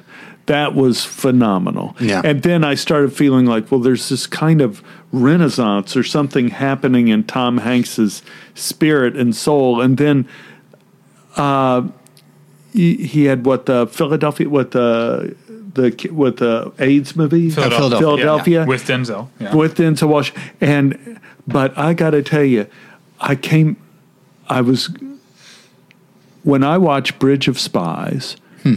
and I go like, that is one damn fine performance. Yeah. It is not a flashy performance, but it is a performance that holds together a two and a half, two hours and 45 minute movie. And I thought it was compelling. And I agree with you 100%. The guy is in his skin. Now, I can't wait to see Sully. Can't wait Yeah. to see it. Mm-hmm. I. Uh, oh, go ahead. Uh, I was going to go back to um, I think we were saying about Jack Lemmon. Would you what I what I thought of with the Bridge of Spies? It's not a comedy, but he's not afraid to play the comedy and Yeah. still remain true to the to the character. There's a there's a, a surprising amount of laughs in Bridge of Spies for Yeah. the movie that it is, and a lot of it is because of um, his. Uh, Well, he's finding the absurdity in the situation. Yeah, I, I love the part when he's when he's calling home and none of the kids want to talk to him. Yeah, and it's like a great little moment. Another thing that's difficult about that one one one element, uh, at least from my point of view, that's difficult for an actor to play is courage. Uh, because that's why actors always overplay it and play it, you know, like I'm gonna find you and I'm gonna kill you. you know, they they overplay it and they make it goofy. He had to. He was an ordinary man who had to have an enormous amount of courage to get through that situation, and I thought he did it beautifully. Well, and that brings up, uh, you know, you talk about this uh, renaissance. I feel like in the last few years, and that, and David, you were talking about this as well, like taking risks. Captain Phillips isn't necessarily a risk, but the last 10 minutes of it is, I think, my favorite bit of acting that Tom Hanks has ever done because it is the most vulnerable I've seen any actor in recent memory because he's playing shock, which means he's not all there mentally it's all instinct. Like he's saying stuff and doesn't you, like it, it's a very specific thing. Seeing somebody who's in, who's literally in shock, mm-hmm. and he's able to tap into that, and it's unself conscious. Like he's willing to to to not overplay it because there are moments when he starts to cry, but like shock is not about emotion. It's it's trying to piece out your your emotions and your and what you know is true and not being able to do it. And there's he's doing so much wonderful work in that t- he's good up until then but in that 10 minutes it's some of the best acting I've, I've, ever seen anybody do and i think it's the best acting acting i've ever seen him do. Mm-hmm, and it's and i think there's a certain bravery to it. Number 11 right Right. Yes. Number okay. 11. Number 11, a movie, uh, uh, an actor that uh, was in my personal top five, okay. an actor that I think uh, is really uh, amazing, and that uh, a number of listeners were actually.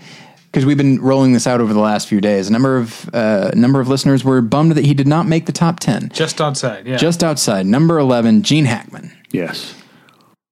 and I, I want to say Mississippi Burning. Right? Yep. You worked yeah. with him. I that. worked with him in Mississippi Burning. I uh, first I met him. I, I didn't re- recognize who he was because this guy was walking toward my trailer with a big straw hat on. I go, "Hey, uh, pops, how you doing?"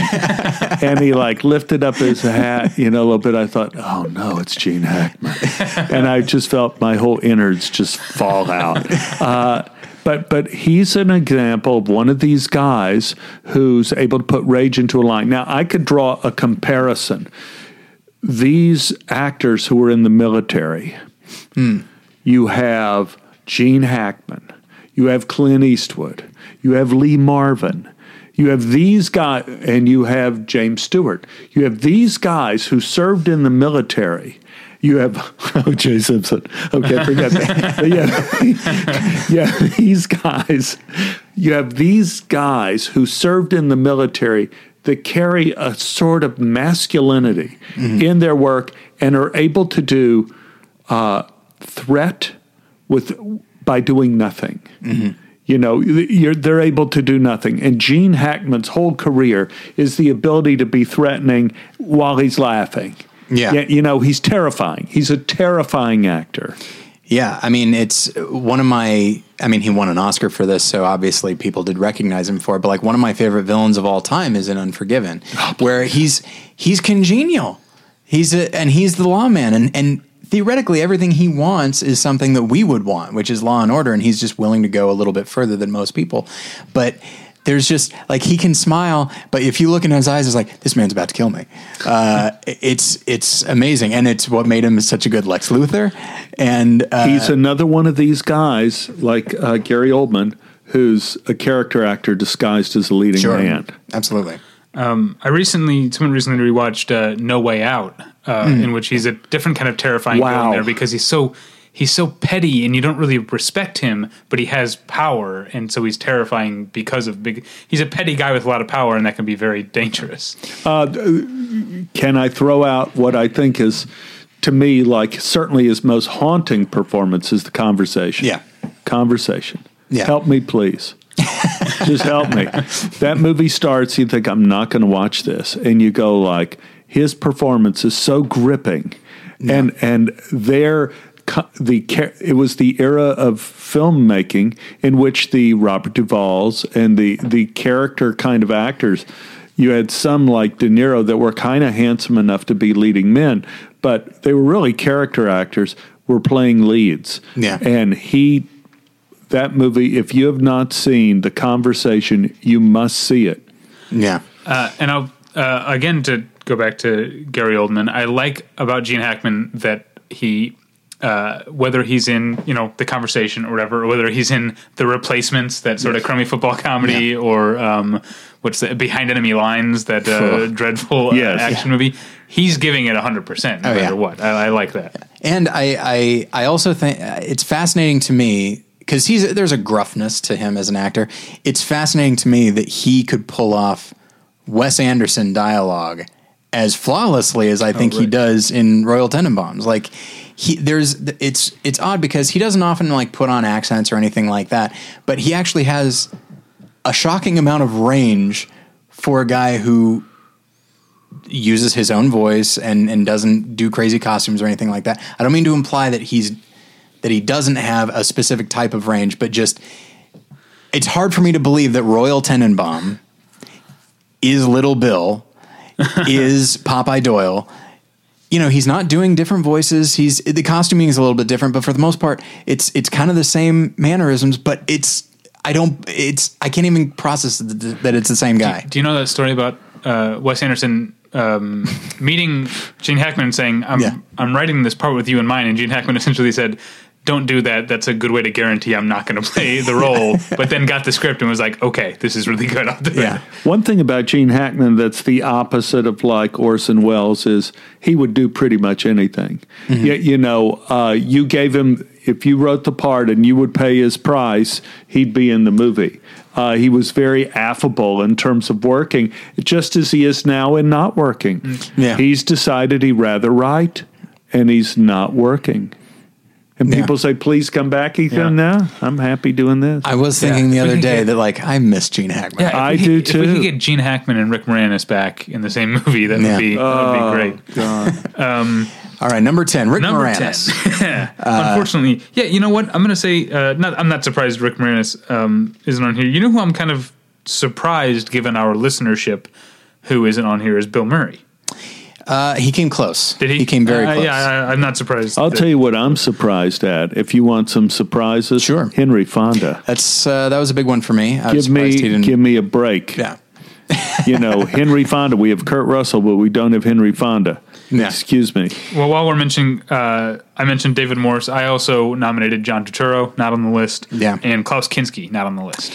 yeah. Uh, there's a few that uh, the big one. eh, I guess this isn't that that big of a one, given again the age that we're talking about. Like for for decades, Laurence Olivier was considered like one of the best actors ever. But I feel like he's somebody that, for the most part, has dropped off amongst people like that listen to podcasts. I would say, Oh. with the exception of stuff like Marathon Man and maybe like the Boys from Brazil or something like that. Like they're not going to go back. They're not. They're going not going to see watching- the entertainer. Yeah. They're not going to see Othello. Yeah. Mm-hmm. And I think he's just somebody that was considered like one of the best of all time that just Wuthering Heights or Hamlet. They're they're not going to see that. You're right. Yeah. They're not going to get the little DVD of those and watch that.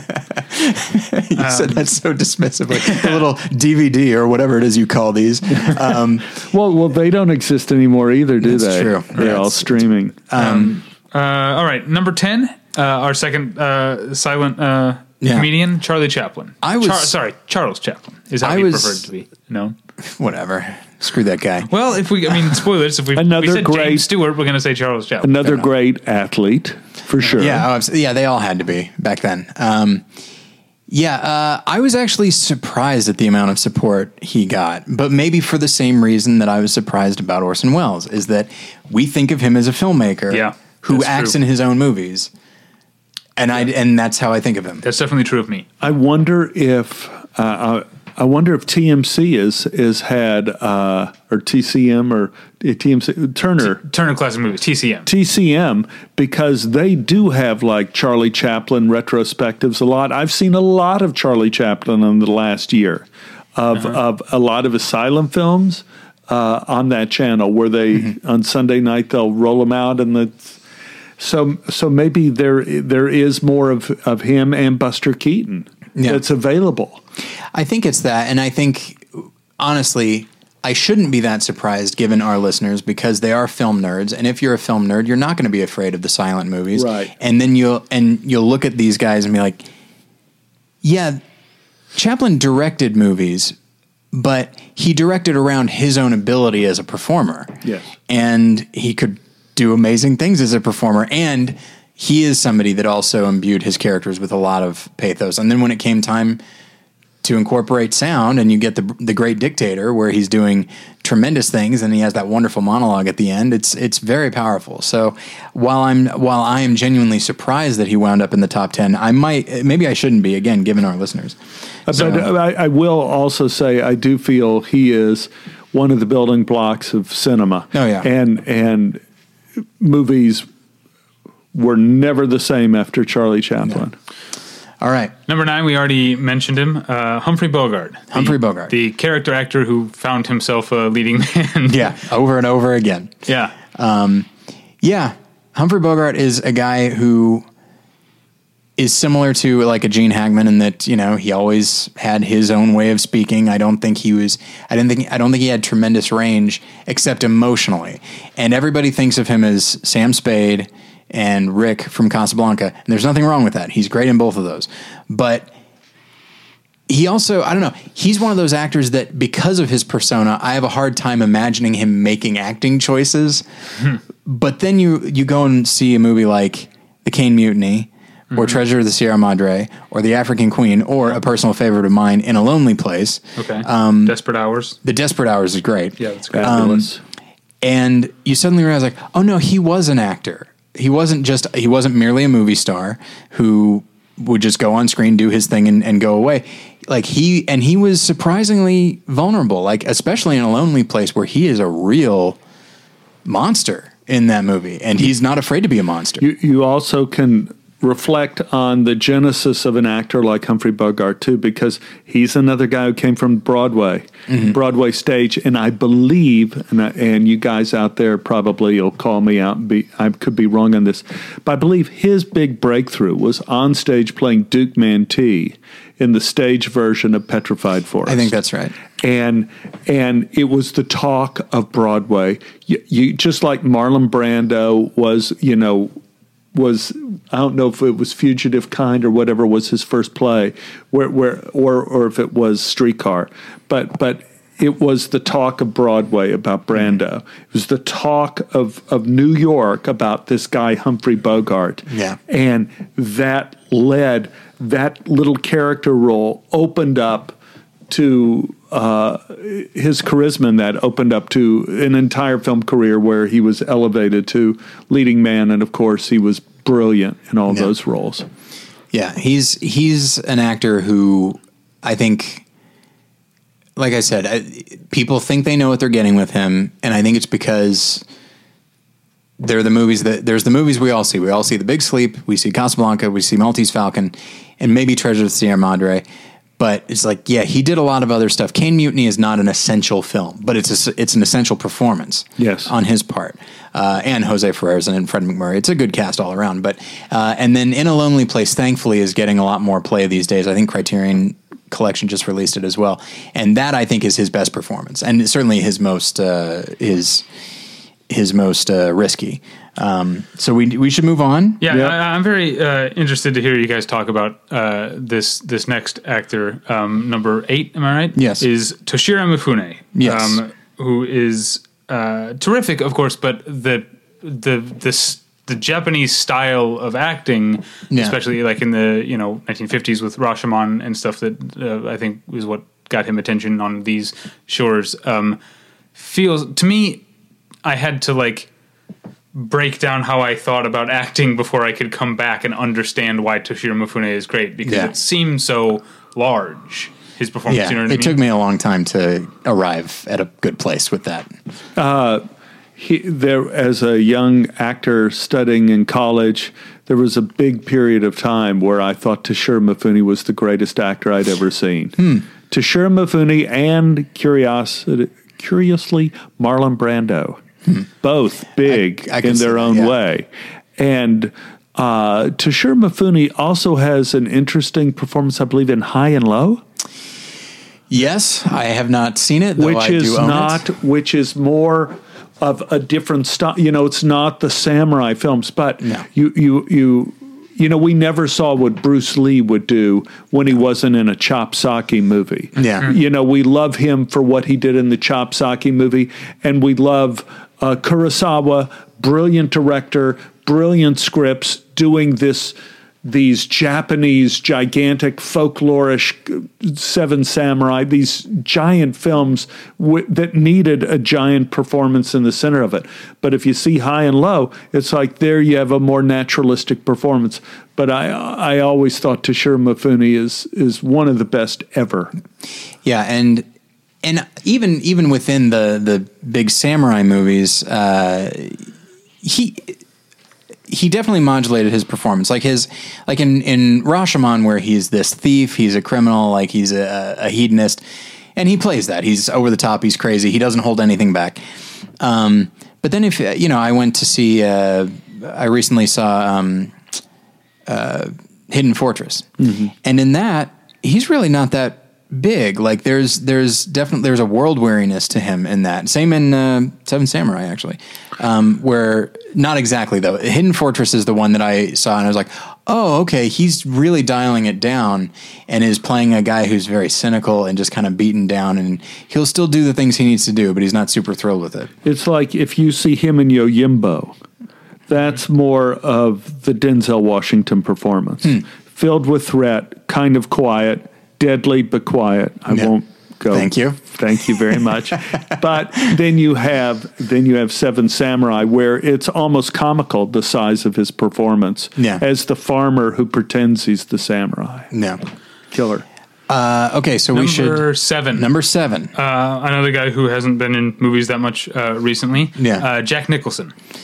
yeah, And this is one that I kind of, I guess I kind of have the same thing with Dustin Hoffman, where I'm remembering like his more recent like the bucket list and something's got to give and anger management, and I'm thinking, and I like forget, and then I go back and I look at his IMDb, and it's like, oh right, he was great in that. He was great in that. He was great in Yeah. that. I had to kind of remind myself how great. Again, he was one of these guys that I guess Easy Rider was the thing that brought Mm-hmm. Yeah. him to fame as as they they said we need you on this film to make sure that Dennis Hopper doesn't like spend us out of so he was a production guy. Yeah. And he ended up stealing the movie pretty much. Mm-hmm. And at least when I saw it when I was in college, I go like, who is this guy? This guy's hilarious. I love him.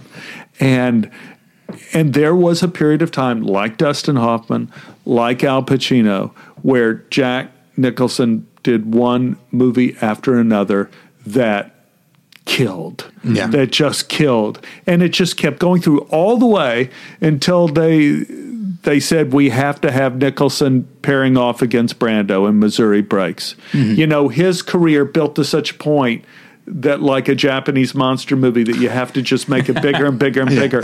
We have to the only way we can top Nicholson is put Brando in there too. And and that's and, and that's how that movie was built and that's how it came about. Always been I like little things like what the border.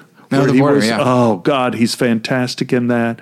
Uh, I love something's got to give. I love those old Hmm. those movies, those romantic movies where he's the older guy in them. I, I definitely like Terms of Endearment. Like, uh, I guess Yeah. he was a lot younger. Oh, yeah. that's twenty years. Terms almost of before. Endearment was again that was a perfect storm because you had not only he, Jack Nicholson doing like that performance, but you had Shirley MacLaine doing that Yeah. performance too. right?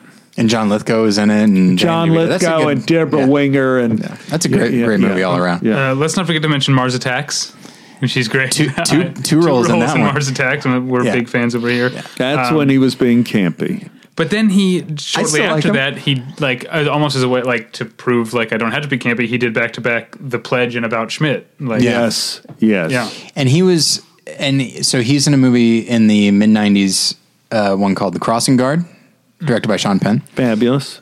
And with David Morse also. Um, and then he was in one called Blood and Wine with uh, Michael Caine. Oh yeah, by the way, uh, everyone, sorry, uh, Michael Caine's not on this list. I think we already Michael mentioned that. Caine's not on the list. The guy's name he's fa- he's such a fabulous actor. Charles Yeah. Laughton's not on the list. Yeah, Give me true. a break. You know, uh, you know, really one of the greatest actors of all time. Uh, but oh, I can't. Re- Sorry, I got distracted. no, no, and I was distracted about another great Jack Nicholson performance that we had discussed. Five Easy Pieces. I love him. Oh, five easy. Yeah, all that stuff, the Bob Rafelson stuff, Yeah. kind of early in his career was terrific. Um, I can't, maybe I'll think of it later. Yeah, it's he. He's an actor that you know people thought of him as like uh, a thing that bothers me to this day. When I talk about how wonderful Nicholson is, people are like, I he always just plays Jack. And he's like, okay, well, first off, that's not actually true. But e- even if it were true, let me suggest this: no one else can play Jack. Yeah, no one else. Only he can play Jack. Uh, you know. could draw the comparison to the way Jack Nicholson plays Jack to Robert Mitchum. Sure. That there is a swaggering masculinity and an effortless maleness about his presence on screen. Okay, I'll, I'll bring up my my favorite one of his performances, which I think is one of the great movies. I just love it to death, and that surprised me too about this list. Is like uh, The Departed. You know, I loved him in that, but you know, you have Kurt Russell on this list. Why not have you know uh, Leonardo DiCaprio? Yeah. you know, he's had more huge hits than Kurt Russell and has had more range in terms of, you know, Quentin Tarantino and, and, uh, you know, Django Unchained playing the villain in that Yeah. movie. What a performance. You know, he's not on this list. I'm a little PO'd that, Yeah. uh, you know, he was dissed there. He but- got he got very little support. Matt Damon got even less.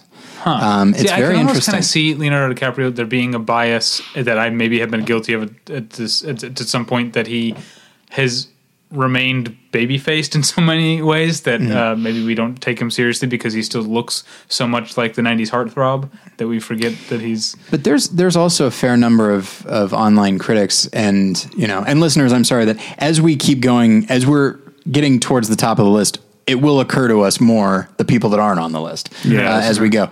So uh, so please uh, indulge us for a moment. Um, there are there are a fair number of online critics that do not like DiCaprio. They they think that he's a one trick pony as far as the type uh, as far as his acting style. I have no idea what they're talking about, but there does seem to be uh, a contingent of people that are against him and Is his. that? I mean, is that just a reaction to The Revenant? Because that I can kind of see. I'm not a big fan of that movie. And It I was- think his performance is the right performance of that movie in the sense that it's also not my favorite thing. Yeah. It's it's too showy. It's too teeth gnashing. I don't like that. But I love Django Unchained. I love Wolf of Wall Street. yeah. uh, even The Aviator. I- and I love and I love uh, The Departed. Hi- Uh, Yeah. DiCaprio under The Departed is a great performance. yeah, and I, I liked. Yeah, did you say Catch Me If You Can? no, that's I thought he was really good in that. Um, yeah, I think he's I think he's a really solid actor. And then I always thought that Matt Damon was actually a very underrated actor. Very um, underrated. because there's a, a, a natural quality to him. That, Let, us move on to another frequent Scorsese collaborator, Robert De Niro. yes, Dum dum dum. For you know, he is he is uh, quintessentially what everybody thinks of a great actor. At least for most of my life, most of my life, from his explosion in Mean Streets to Taxi Driver, uh, it's always to Deer Hunter. It's always been De Niro and everything. And I'll just say this one thing: I got to act with Robert De Niro. How did I do this? It was a reading of a script for uh, Midnight Run 2. Joey Pantoliano couldn't come to the reading. So they asked me if I would come in and read Joey's part. And in this reading, I got to look at Robert De Niro across the table, just like you are, Tyler, and go, You stupid motherfucker! I'd have beat your fucking head in, you stupid asshole! Fuck! And I got to say that to Robert De Niro. And I will treasure that as one of my great moments in Hollywood. I would I would too. Um, but uh, yeah, Mean Streets. Uh, so I I think I mean, I mean Tyler, you're talking about uh, Jack Nicholson, quote unquote, playing Jack. I think there's a certain role that has come to be thought of as like a Robert De Niro type role, and even when he's good at it, it does seem kind of um, familiar, maybe movie to movie. But Mean Streets, he's such a loose cannon. He's so unlike That- what we would come to think of as uh, as the more more stoic uh, and there's a st- uh, stolid is a word that I was thinking Oh, of. Like yeah. he's he's uh, an actor that I think people came to see. Like you look in in something like Goodfellas. And you see that well, Joe Pesci's the crazy one, and Right. he's the one who's very stable and kind of sedentary in certain ways. It's weird to think that there was a time with Mean Streets and Taxi Driver, and and I would Hi, say Mom. Deer? Hunter. Uh, Deer Mo, Hunter. Mo, Mo. Yeah. The and scene. I and I would even say sort of Godfather Part Two, where he's he's very actively violent and that sort of thing. Uh, yeah, he was a very early on, like he was a very, very vibrant, uh, vital uh, actor, and just and in Mean Streets, yeah, he's he's just this loose cannon guy that you and I have to bring up great sometimes. comic performance in Meet the Parents. Mm-hmm. Great comic foil in there for Ben Stiller, and you know it's great to be great when you have a huge role, but when you have a tiny role and you're brilliant, like he was in American Hustle, Yeah, and he wasn't even point. credited playing that gangster. It was one of the scariest performances that gave gravitas to the whole movie. Yeah. And I and I did like him in uh, Silver Linings Playbook. Like I feel like he hasn't done a lot lately that I've really embraced, but I liked him in Silver Linings Playbook. Love Silver Linings Playbook. and and yeah, I liked him in uh, and I liked him in Joy. I know that a lot of people don't like Joy, but uh, I, I think he does well with uh, uh, uh, uh, David O. Russell. I'll throw a shout out to Copland. Where Sure. He's, he's essentially the same role that Kyle Chandler would go on to play in Wolf of Wall Street. Yeah. He's the uh, downtrodden but principled uh, cop, but he does get his one big, big moment that's in the Yeah. trailer. I gave you a chance, to be a real cop, and you, You blew, blew it. it. um, well, and also I uh, a performance, one of his performances that is, uh, I think, starting to to get a little bit of steam in the last few years has been uh, is uh, Rupert Pupkin Oh, in uh, the King of Comedy. He's- Fabulous. Boy, he's great in that. Great, great, great performance. I never get tired of seeing them. And Jerry Lewis is so good in that movie. yeah, and Sandra Bernhard. And Sandra Bernhard. Yeah, everyone is marvelous. Want to see my pride and joy? Have you seen King I- of I still have not seen Oh, you'd love Oh, it. I know. Okay, while you're watching your movie, you have to see So what, King, what are you supposed to I'm watch? being there. Being near there. King of Okay, Comedy. I've seen Being There. King Okay. of Comedy King of for Comedy. you. All right, Okay. we're in the top five now. Yep. Drum roll. Number five, Marlon Brando, the other Vito Corleone. Yeah. Um, yeah, Marlon Brando's an odd guy. I, I wrote the blurb uh, on Battleship Pretension for him, and so I've been thinking about him the last few days. He is such. I feel I feel like when you if you want to sum him up, and this, I'm now just basically quoting from my blurb. If you want to sum him up, it's just like all right, commitment. Like he's a guy who's fully committed to whatever role he's playing. He might be crazy, he might be very demanding as an actor, but he also his instincts are so right. Like when he whether he's playing Kurtz in Apocalypse Now, or I forget the name of the character in uh, Last Tango in Paris, or Vito Corleone, where he just is like, you know, I'm reading this guy. I kind of see him as a bulldog. So here's what I'm going to do. I'm going to change my voice. I'm going to shove these things in my cheeks. And uh, yeah, I think I know how this character needs to be played. And it's just, it's just astounding to me that he would approach these roles. And of course, as he as he got older, he was his you know. You see the island of Doctor Moreau, and he had some odd instincts there. But you know what? Made it made it a more interesting movie. Um, But that he just seemed to know what these characters required and d- certainly could i'm sure intellectualize it but just instinctively seemed to know this is how you play the character from on the waterfront this is how you play stanley kowalski and uh, i feel like nobody can can touch him in, those, in that Well, regard. he's the guy who, like Humphrey Bogart, moved from Broadway. Mm-hmm. You know, it was a big Broadway star, and like you've got to see this guy, Marlon Brando. Yeah. And it was hot, it was sexual. But uh, like Orson Welles, he doesn't have a huge body of work because Yeah. he's a guy who kept turning stuff down, unlike Gene Hackman, who says, I'll do anything. Uh, I think of it may have been one of his last roles in the score. yeah Yeah. It's wonderful. I, I you know, I you could take a look at on the waterfront, iconic. You, you know, spectacular role. Uh, the men, you, you you could. There's so many. The young lions, i didn't see that one where he's a Nazi. Oh my God, is he wonderful in that film? Absolutely, he dyed his hair blonde. You know, he's wonderful in that movie. That movie is written by Edward Anhalt, uh, who wrote Becket. Oh, okay. Just, Oh, just okay. great screenwriter, and he's wonderful in that film. And that follows Montgomery Clift, and Yeah. it follow, uh, Dean Martin and Marlon Brando, and it's a movie that goes from a Nazi to a serviceman to this other, and the three converge, and it's a fabulous movie. But um, even look look at the score. Look look look at a movie that's kind of a great little B movie, Yeah. whatever, with great actors in it, and see how good he is in that. he was in a movie in the in the mid 80s called a dry white season uh, which is a, a like a African apartheid movie, and he plays a, a, a lawyer in it, and you know, so it's like, all right, Marlon Brando, Marlon Brando playing a lawyer, he's going to get some nuts, nice speeches, and he does, and he plays them very well. I believe he was nominated for an Oscar for that. Um, but he also undercuts the inherent the inherent drama. Like he could just be like, I know how to play this. Uh, I'll just play it big. That's what everybody wants. But instead, he finds some really nice humanity in a character that could have been very cliche.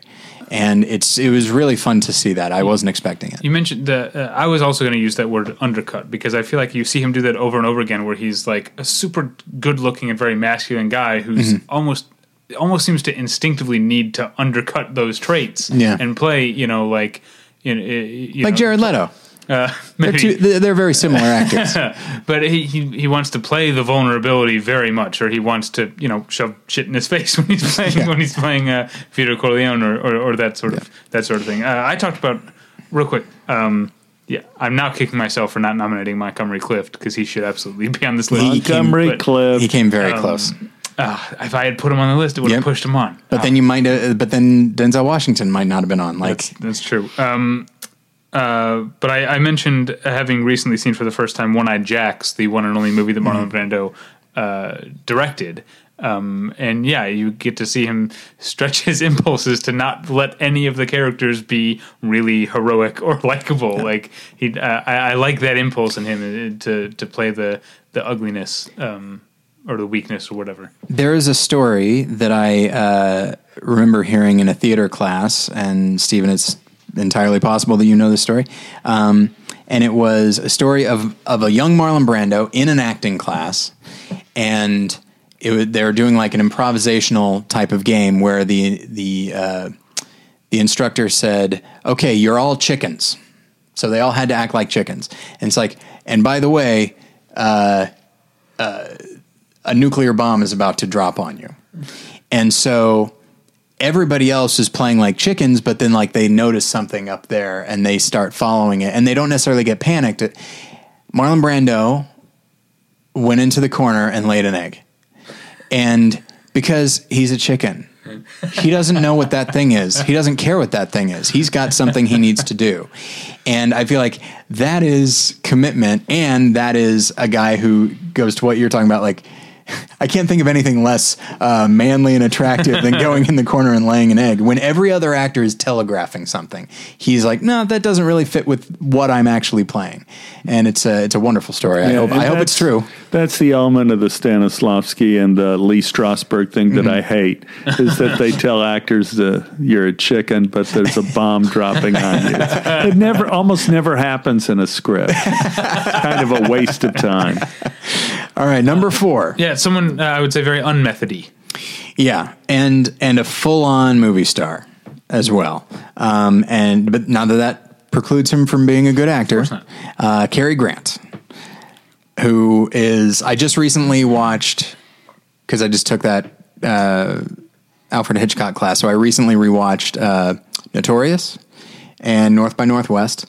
And uh, and I love Philadelphia Story as you do, David. Yes. And uh, and I I also somewhat recently saw His Girl Friday, and yeah, Cary Grant. Like, yes, he's not. He's always going to be Cary Grant in the same way that Jack Nicholson is not always, but often Jack Nicholson. It's like, yeah, no one else can be Cary Grant, who's like the classiest man that has ever lived. I don't know. I feel Yeah, like no one. No one. No one could be Cary Grant. He's again, he was a singer, dancer, acrobat, right? So he's he's Archibald Leach, right? Uh-huh. Yeah. So he's again a guy from vaudeville, from theater, and all this. Uh, there was some sort of story, and I don't know how true it is. You know about the gayness of Cary Grant mm-hmm. and how they would always cast masculine women opposite him hmm. to make him more of a sex symbol, you know, like a Katharine Hepburn. Uh, you know, to me, growing up, I, as a child, I loved Cary Grant. Yeah. In everything he ever did, I, I found uh, he, in in his non-forced acting or, or his charm, whatever his charm was. I I felt that he invited me into the movie, and and I can't think of a performance of his I didn't like. that idea of inviting you into the movie, it's almost like he's saying, "Hey, let's have some fun." Yes. because he always seemed like he was having a lot of fun, Yeah. Uh, favorite, my favorite performance of his is Holiday. which I haven't seen.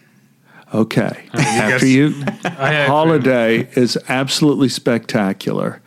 And it's a surprising movie. And again, it was a big hit on Broadway. And then they converted it into a film, Katharine Hepburn and him. And it's a great, great script.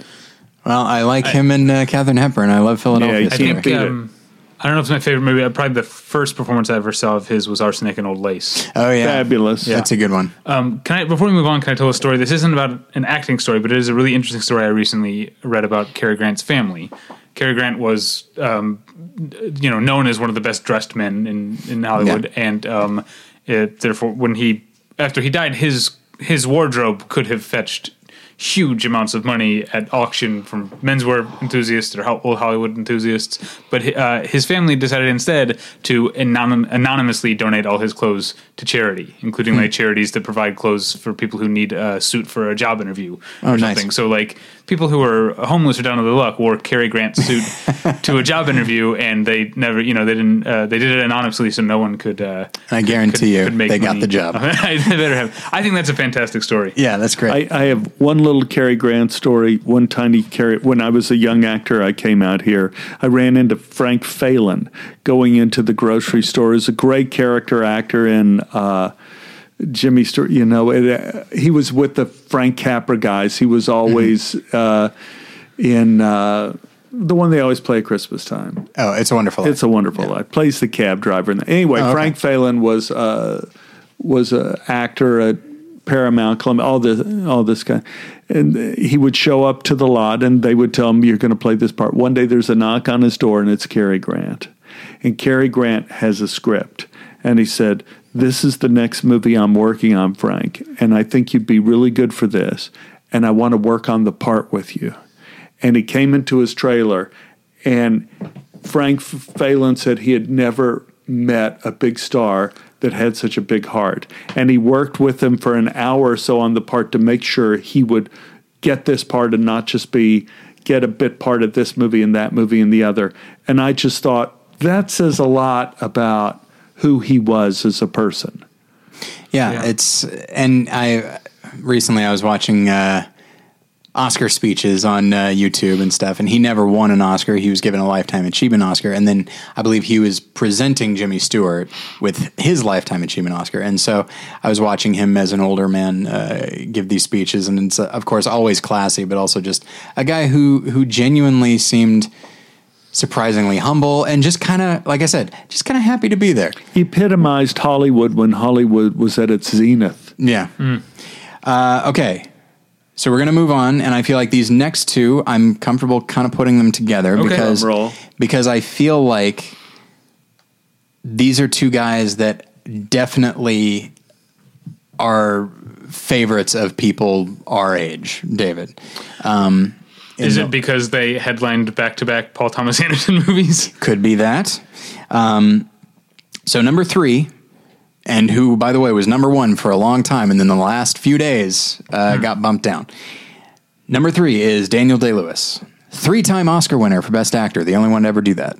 Um, Is that true? Yeah, for My Left Foot and There Will Be Blood and Lincoln. Um, yeah, he's speaking of you know method guys. I don't know if he's officially method, but he's n- no known for going into character and never coming out and stuff He told like. Spielberg what, what with doing Lincoln, I need a year to work on the part. And Spielberg, you know, Spielberg was saying, "Well, we're going to sh- start shooting in three months." He says, "No, no, no, no, no. I can't even think of beginning for a year. I have to work on Yeah. this for a year before we start shooting." And you know, part of me is just like, come on. And then, but Yeah. then, but the other You're part of me Laurence is Olivier over here. exactly. Dear boy, just try acting, Dan. Uh, he falls into the category of the guys that don't have a large body of work Yeah. because he's difficult to work with. Not not that he's a mean guy, but but you know, Stephen, it's going to take me a year to before I can Yeah. step up to the plate on this one. So you know, I I think his performances have been fantastic, and let's not forget Last of the Mohican. Hello, Yeah. And and uh, and in the name of the father is one that I think is name of the father. Uh, Gangs of New York is it, that's I don't love that movie, but he is he.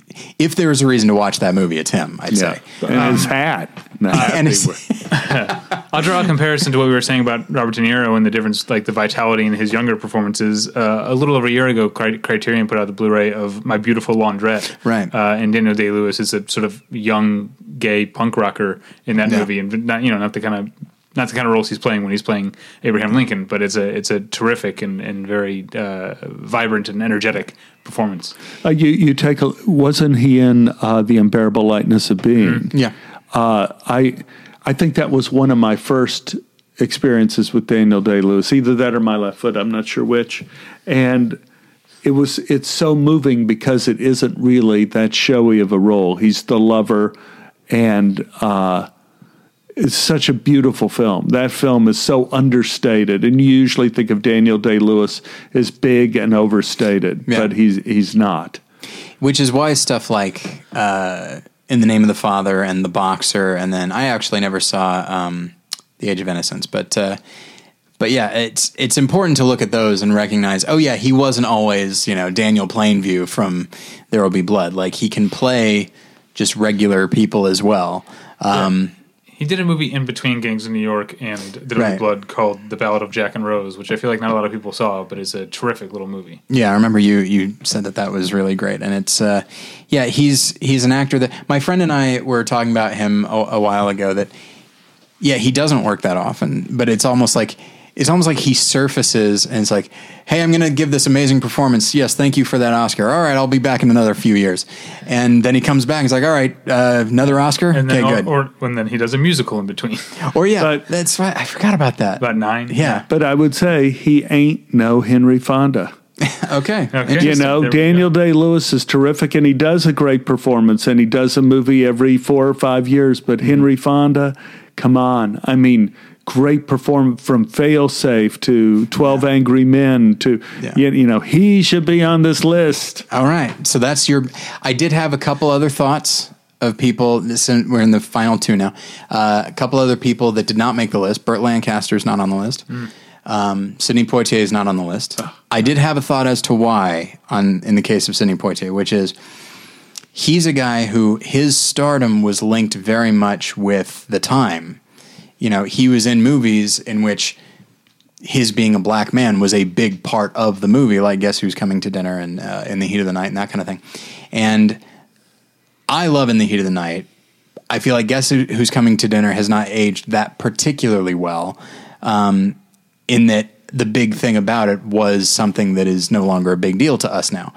And so I feel like those are movies that, again, for people our age, are movies that aren't considered vital to watch, and so they don't watch it. And Lilies of the Field is not even on people's radar, and so I feel like uh, he's he's a guy who, as wonderful an actor as he was, I think because of the movies he was in and when he was in them, I feel like he's kind of been pushed to the side over the years, um, which is interesting. But Burt Lancaster, that one I don't understand because he was a Titanic actor. What surprises me, given our uh, our pretentious uh, art film listenership, is how few European actors. There aren't really any. There's we Yeah. have uh, Toshiro Mifune from Japan, but it's Yeah. mostly uh, American and English actors. But there's Yeah. no like Marcello Mastroianni. Yeah. or- Max von Sydow was close. Max von Sydow. Okay, uh, Jean Jean Pierre Léaud is not on Yeah. the list. Giancarlo Giannini, Yeah. uh, you know, uh, Seven Beauties swept away. I go like, wow, wow, wow.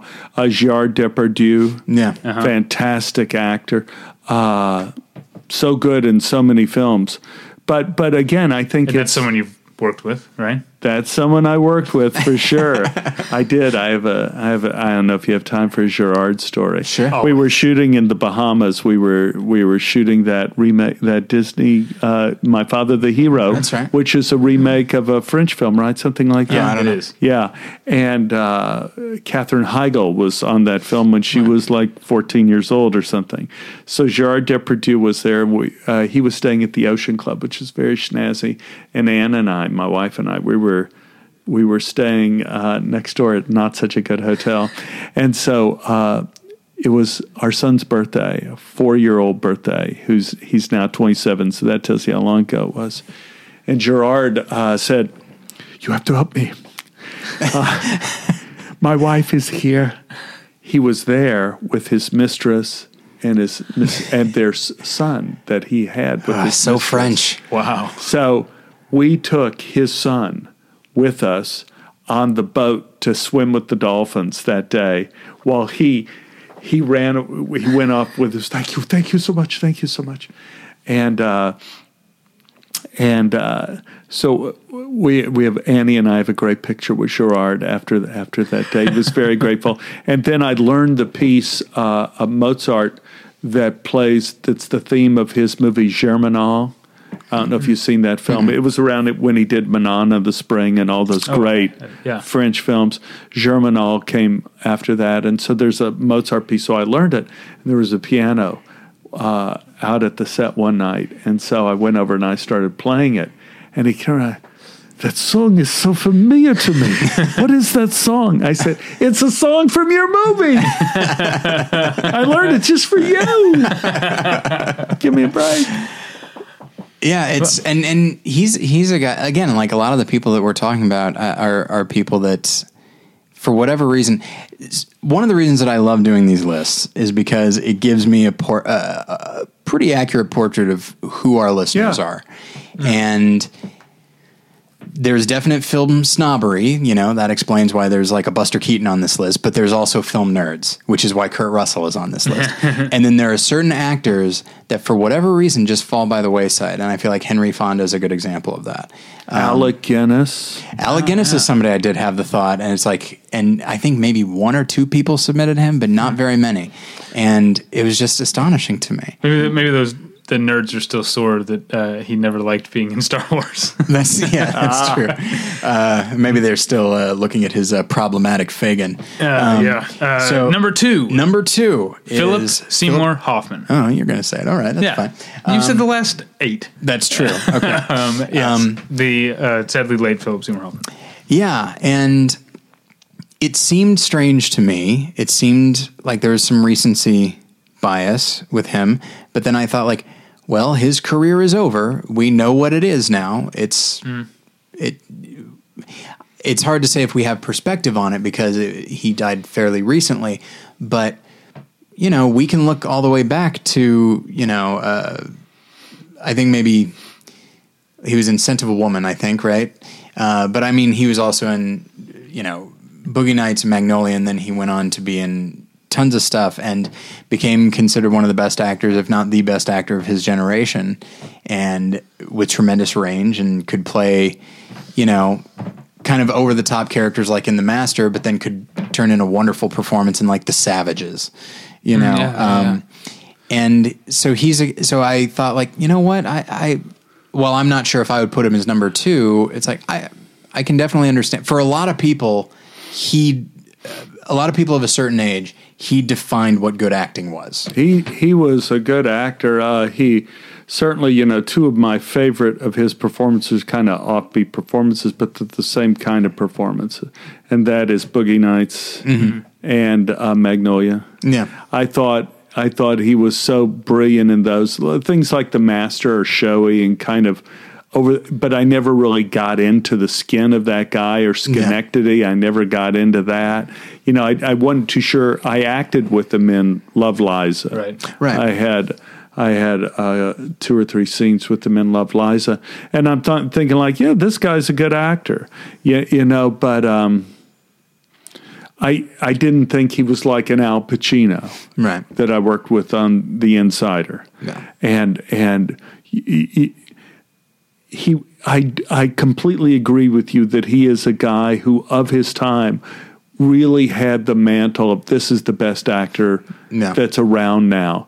And I just don't think he, for me, on this list, he doesn't have the volume of work. And like you say, it's done now. Yeah. And he doesn't have the great classic performances that some of the others would have. Like, I don't, yeah, I, I see what you're saying, but I, I, I, I do wonder if the master in 20, 25 years will be seen as one of the great performances. I think uh, that's the thing is we in 10 years let's say 10 years. In 10 years i think we'll have a better idea of like what performances of his come to the surface. You know as much as i love him in charlie wilson's war i think that might be one that is forgotten. Unfortunately, i think, I think he's a great in great doubt. I think that'll be forgotten. I think the master i think capote um, okay. i think those will, will stick around Uh, and I'm, I'm going to say I'm going to sound like a broken record because I've said this about a handful of people, but um, he had these very big dramatic perform important performances. But even in the even in the Master and in Synecdoche, New York, and in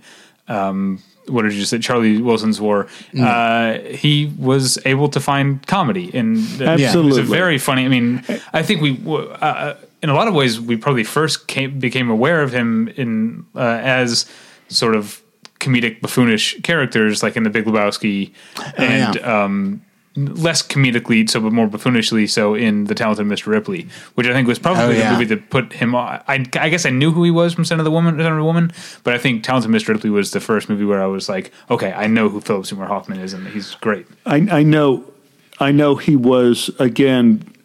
Him being in a movie was meaning I'm going to go see it Yeah. because this guy's great.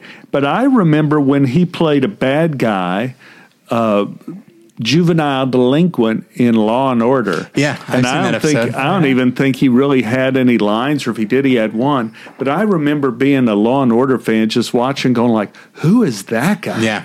that guy. He played one of the three bad delinquents. I'm going, Yeah. this guy's got some special. yeah, i got it on my shelf over there It just jumped off of the screen. There's something about him that jumped Yeah. off of the Well, screen. Speaking of bad guys, let's not forget Mission Impossible Three. Yeah. Yes. he's, I mean that's a big sort of standard Hollywood movie, and he's playing kind of a standard Hollywood bad guy, but he's terrifying. yeah yeah. Yeah, Yeah, he's and- great in that. And it's worth noting that in a movie like Patch Adams, which is uh, not good, um, but that in the midst of like, this is a movie where, you know, this character Patch is like anti establishment and we're supposed to be on his side. And the establishment is is sort of represented by Philip Seymour Hoffman, who he's he's not a, a full fledged doctor; he's just a another student, and so he is defending the establishment. And it's worth noting in that movie, I'm like, you know what? I think that guy has a point. I think uh, I think I'm I'm more on board with this guy than Patch. I think Patch is a is a wild card, and just uh, and I think that speaks to the commitment of Philip Seymour Hoffman. Like he's not judging that character. He's not saying, "All right, I'm playing an asshole, so I'll just play him like an asshole." He's like, "No, this guy believes in what he's saying, and so I better do it as well." Um, I think I don't know if this was his last performance, but he was in a wonderful movie called uh, "A Most Wanted Man" um, that uh, didn't get seen by a lot of people, but it definitely deserves to because he's marvelous. in it. I think officially his last performance is the Hunger Games movies. Oh yeah, that's true. That's true. Um, okay, number one. Drum roll. I'm going to let you say it. Are you? Well, you, you, you, you, you know, uh, I was I was sitting out on the log there and looking up at the moon. Jimmy Stewart. Yeah. James Stewart. I remember I was a little boy and I saw, I, I think it was It's a Wonderful Life before I saw Mr. Smith Goes to Washington. But when I saw It's a Wonderful Life, I was probably about 10 years old and they played it on a little local station in Oak Cliff in, uh, outside of Dallas. I thought, I want to be an actor. I want to do that. I want to be that guy. Uh, Jimmy Stewart, another one that's not on the list, Gary Cooper. Yeah. You know, Gary Cooper. Jim Jimmy Stewart was an everyman. And not only did he have unforgettable performances, uh, It's a Wonderful Life, uh, uh, Mr. Smith Goes to Washington, Philadelphia, just wonderful, wonderful performances.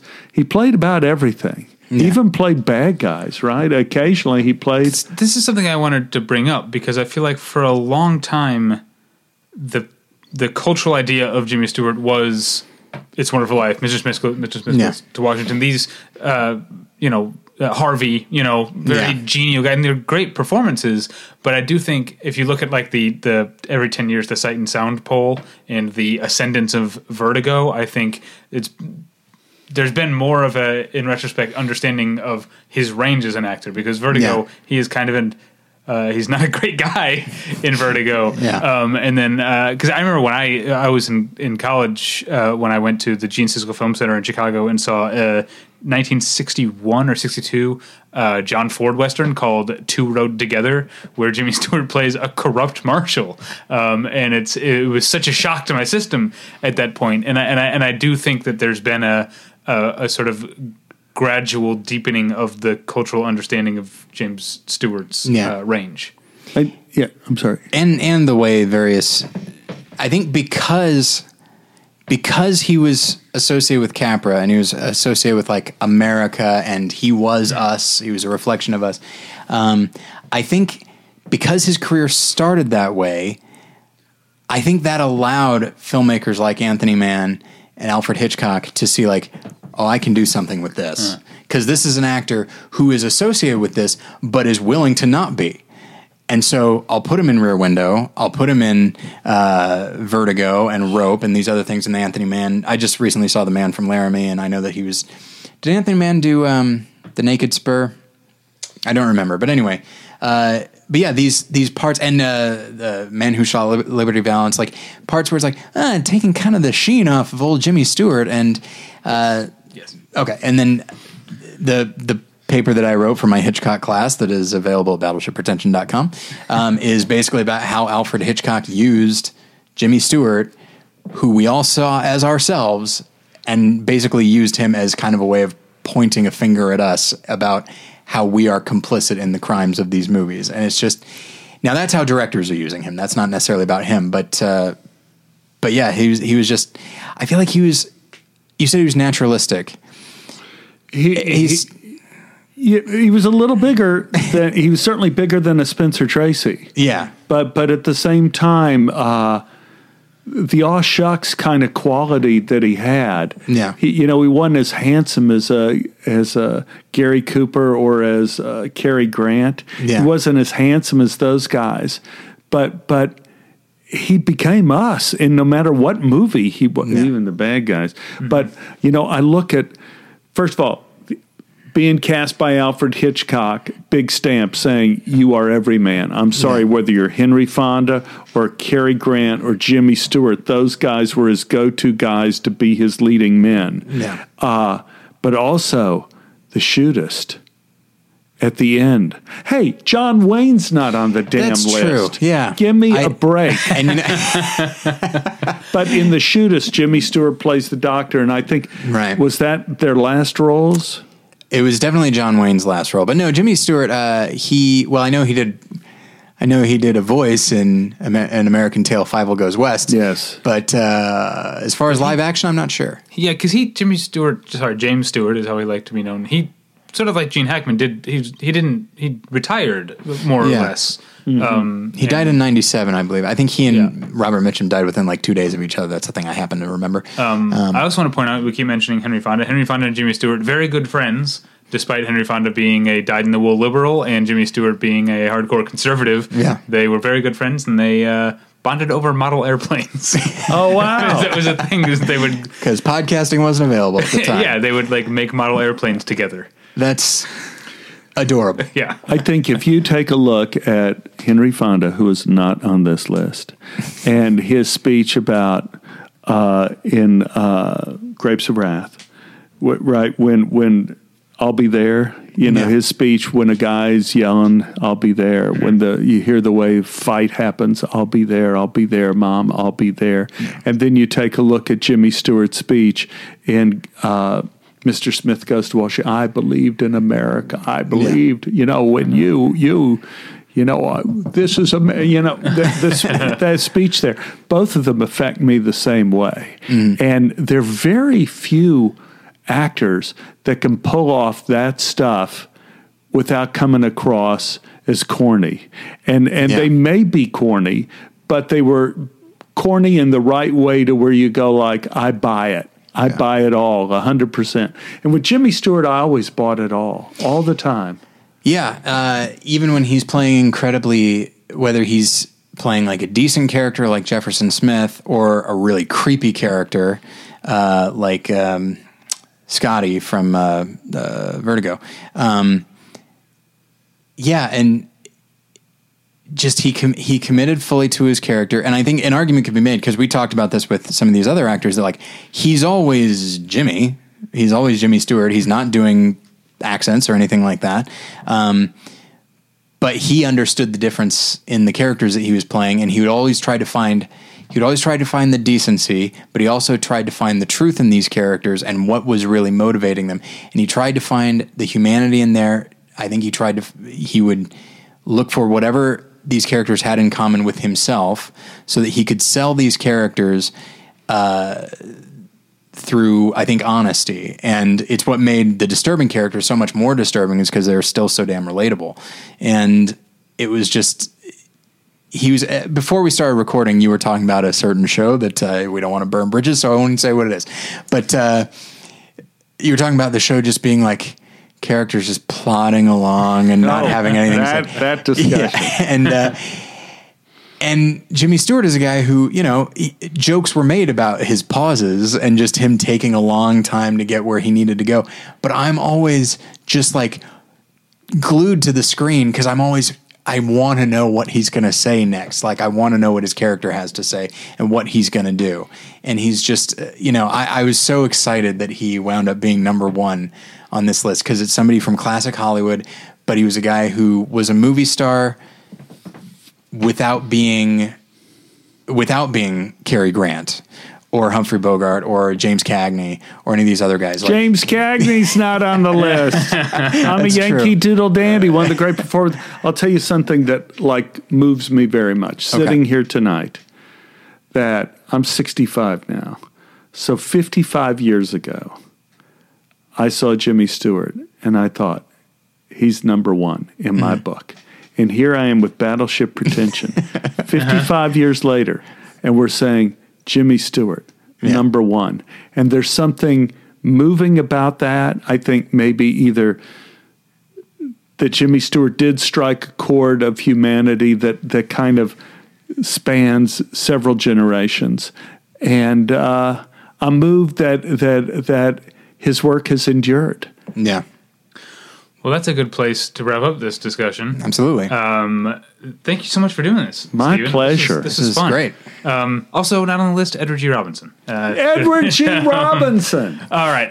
Um, so uh, you can find us at battleshippretension.com. That's where you can find this podcast and all, and the list so far, where you can uh, add y- your uh, outrage to Yul the names. Brynner. Not on- Yul Brynner not on the list. Um, you uh, you can of course email us at david at battleshippretension.com and tyler at battleshippretension.com. We're on Twitter at uh, at Davy at Davy Pretension at Tyler Pretension. Tyler, uh, what's going on at More Than One Lesson this week?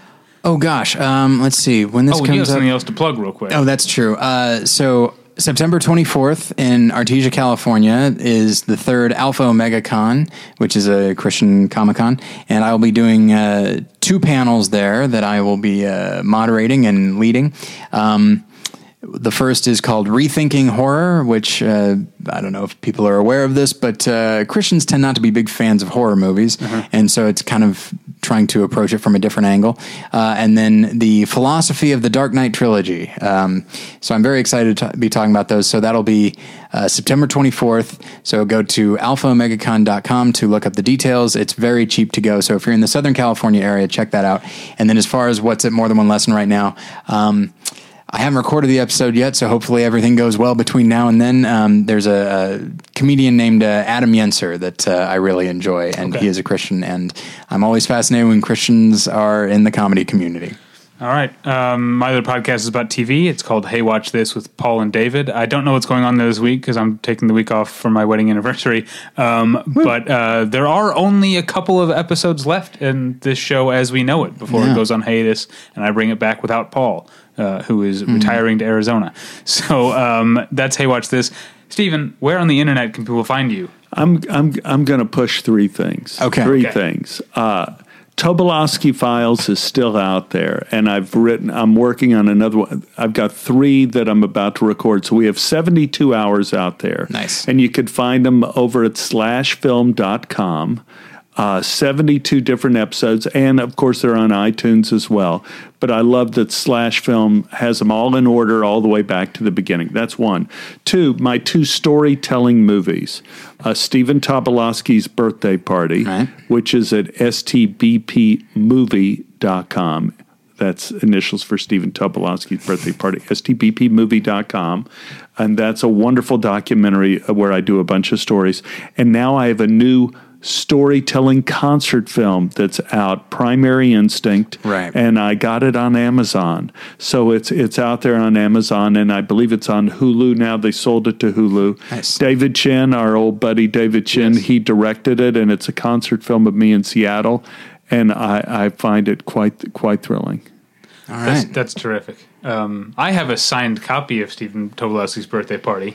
and we get we gave one away for a donation drive a long oh, time that's ago. right. Which I remember you dropped off at my house. That's right. And I was uh, I was just like watching TV, and then I uh, glanced outside, and I said like, oh, it looks like Stephen Tobolowsky, and I just and I thought. Hey, wait a second! And I looked over, and yeah, there you were. I was like, I wasn't expecting to see him outside my house. Uh, that's weird, but uh, but yeah, it was uh, it was delightful. Uh, thank you again, Stephen. My pleasure, guys. My pleasure. Thank you at home for listening. We'll get you next time. Bye. Bye.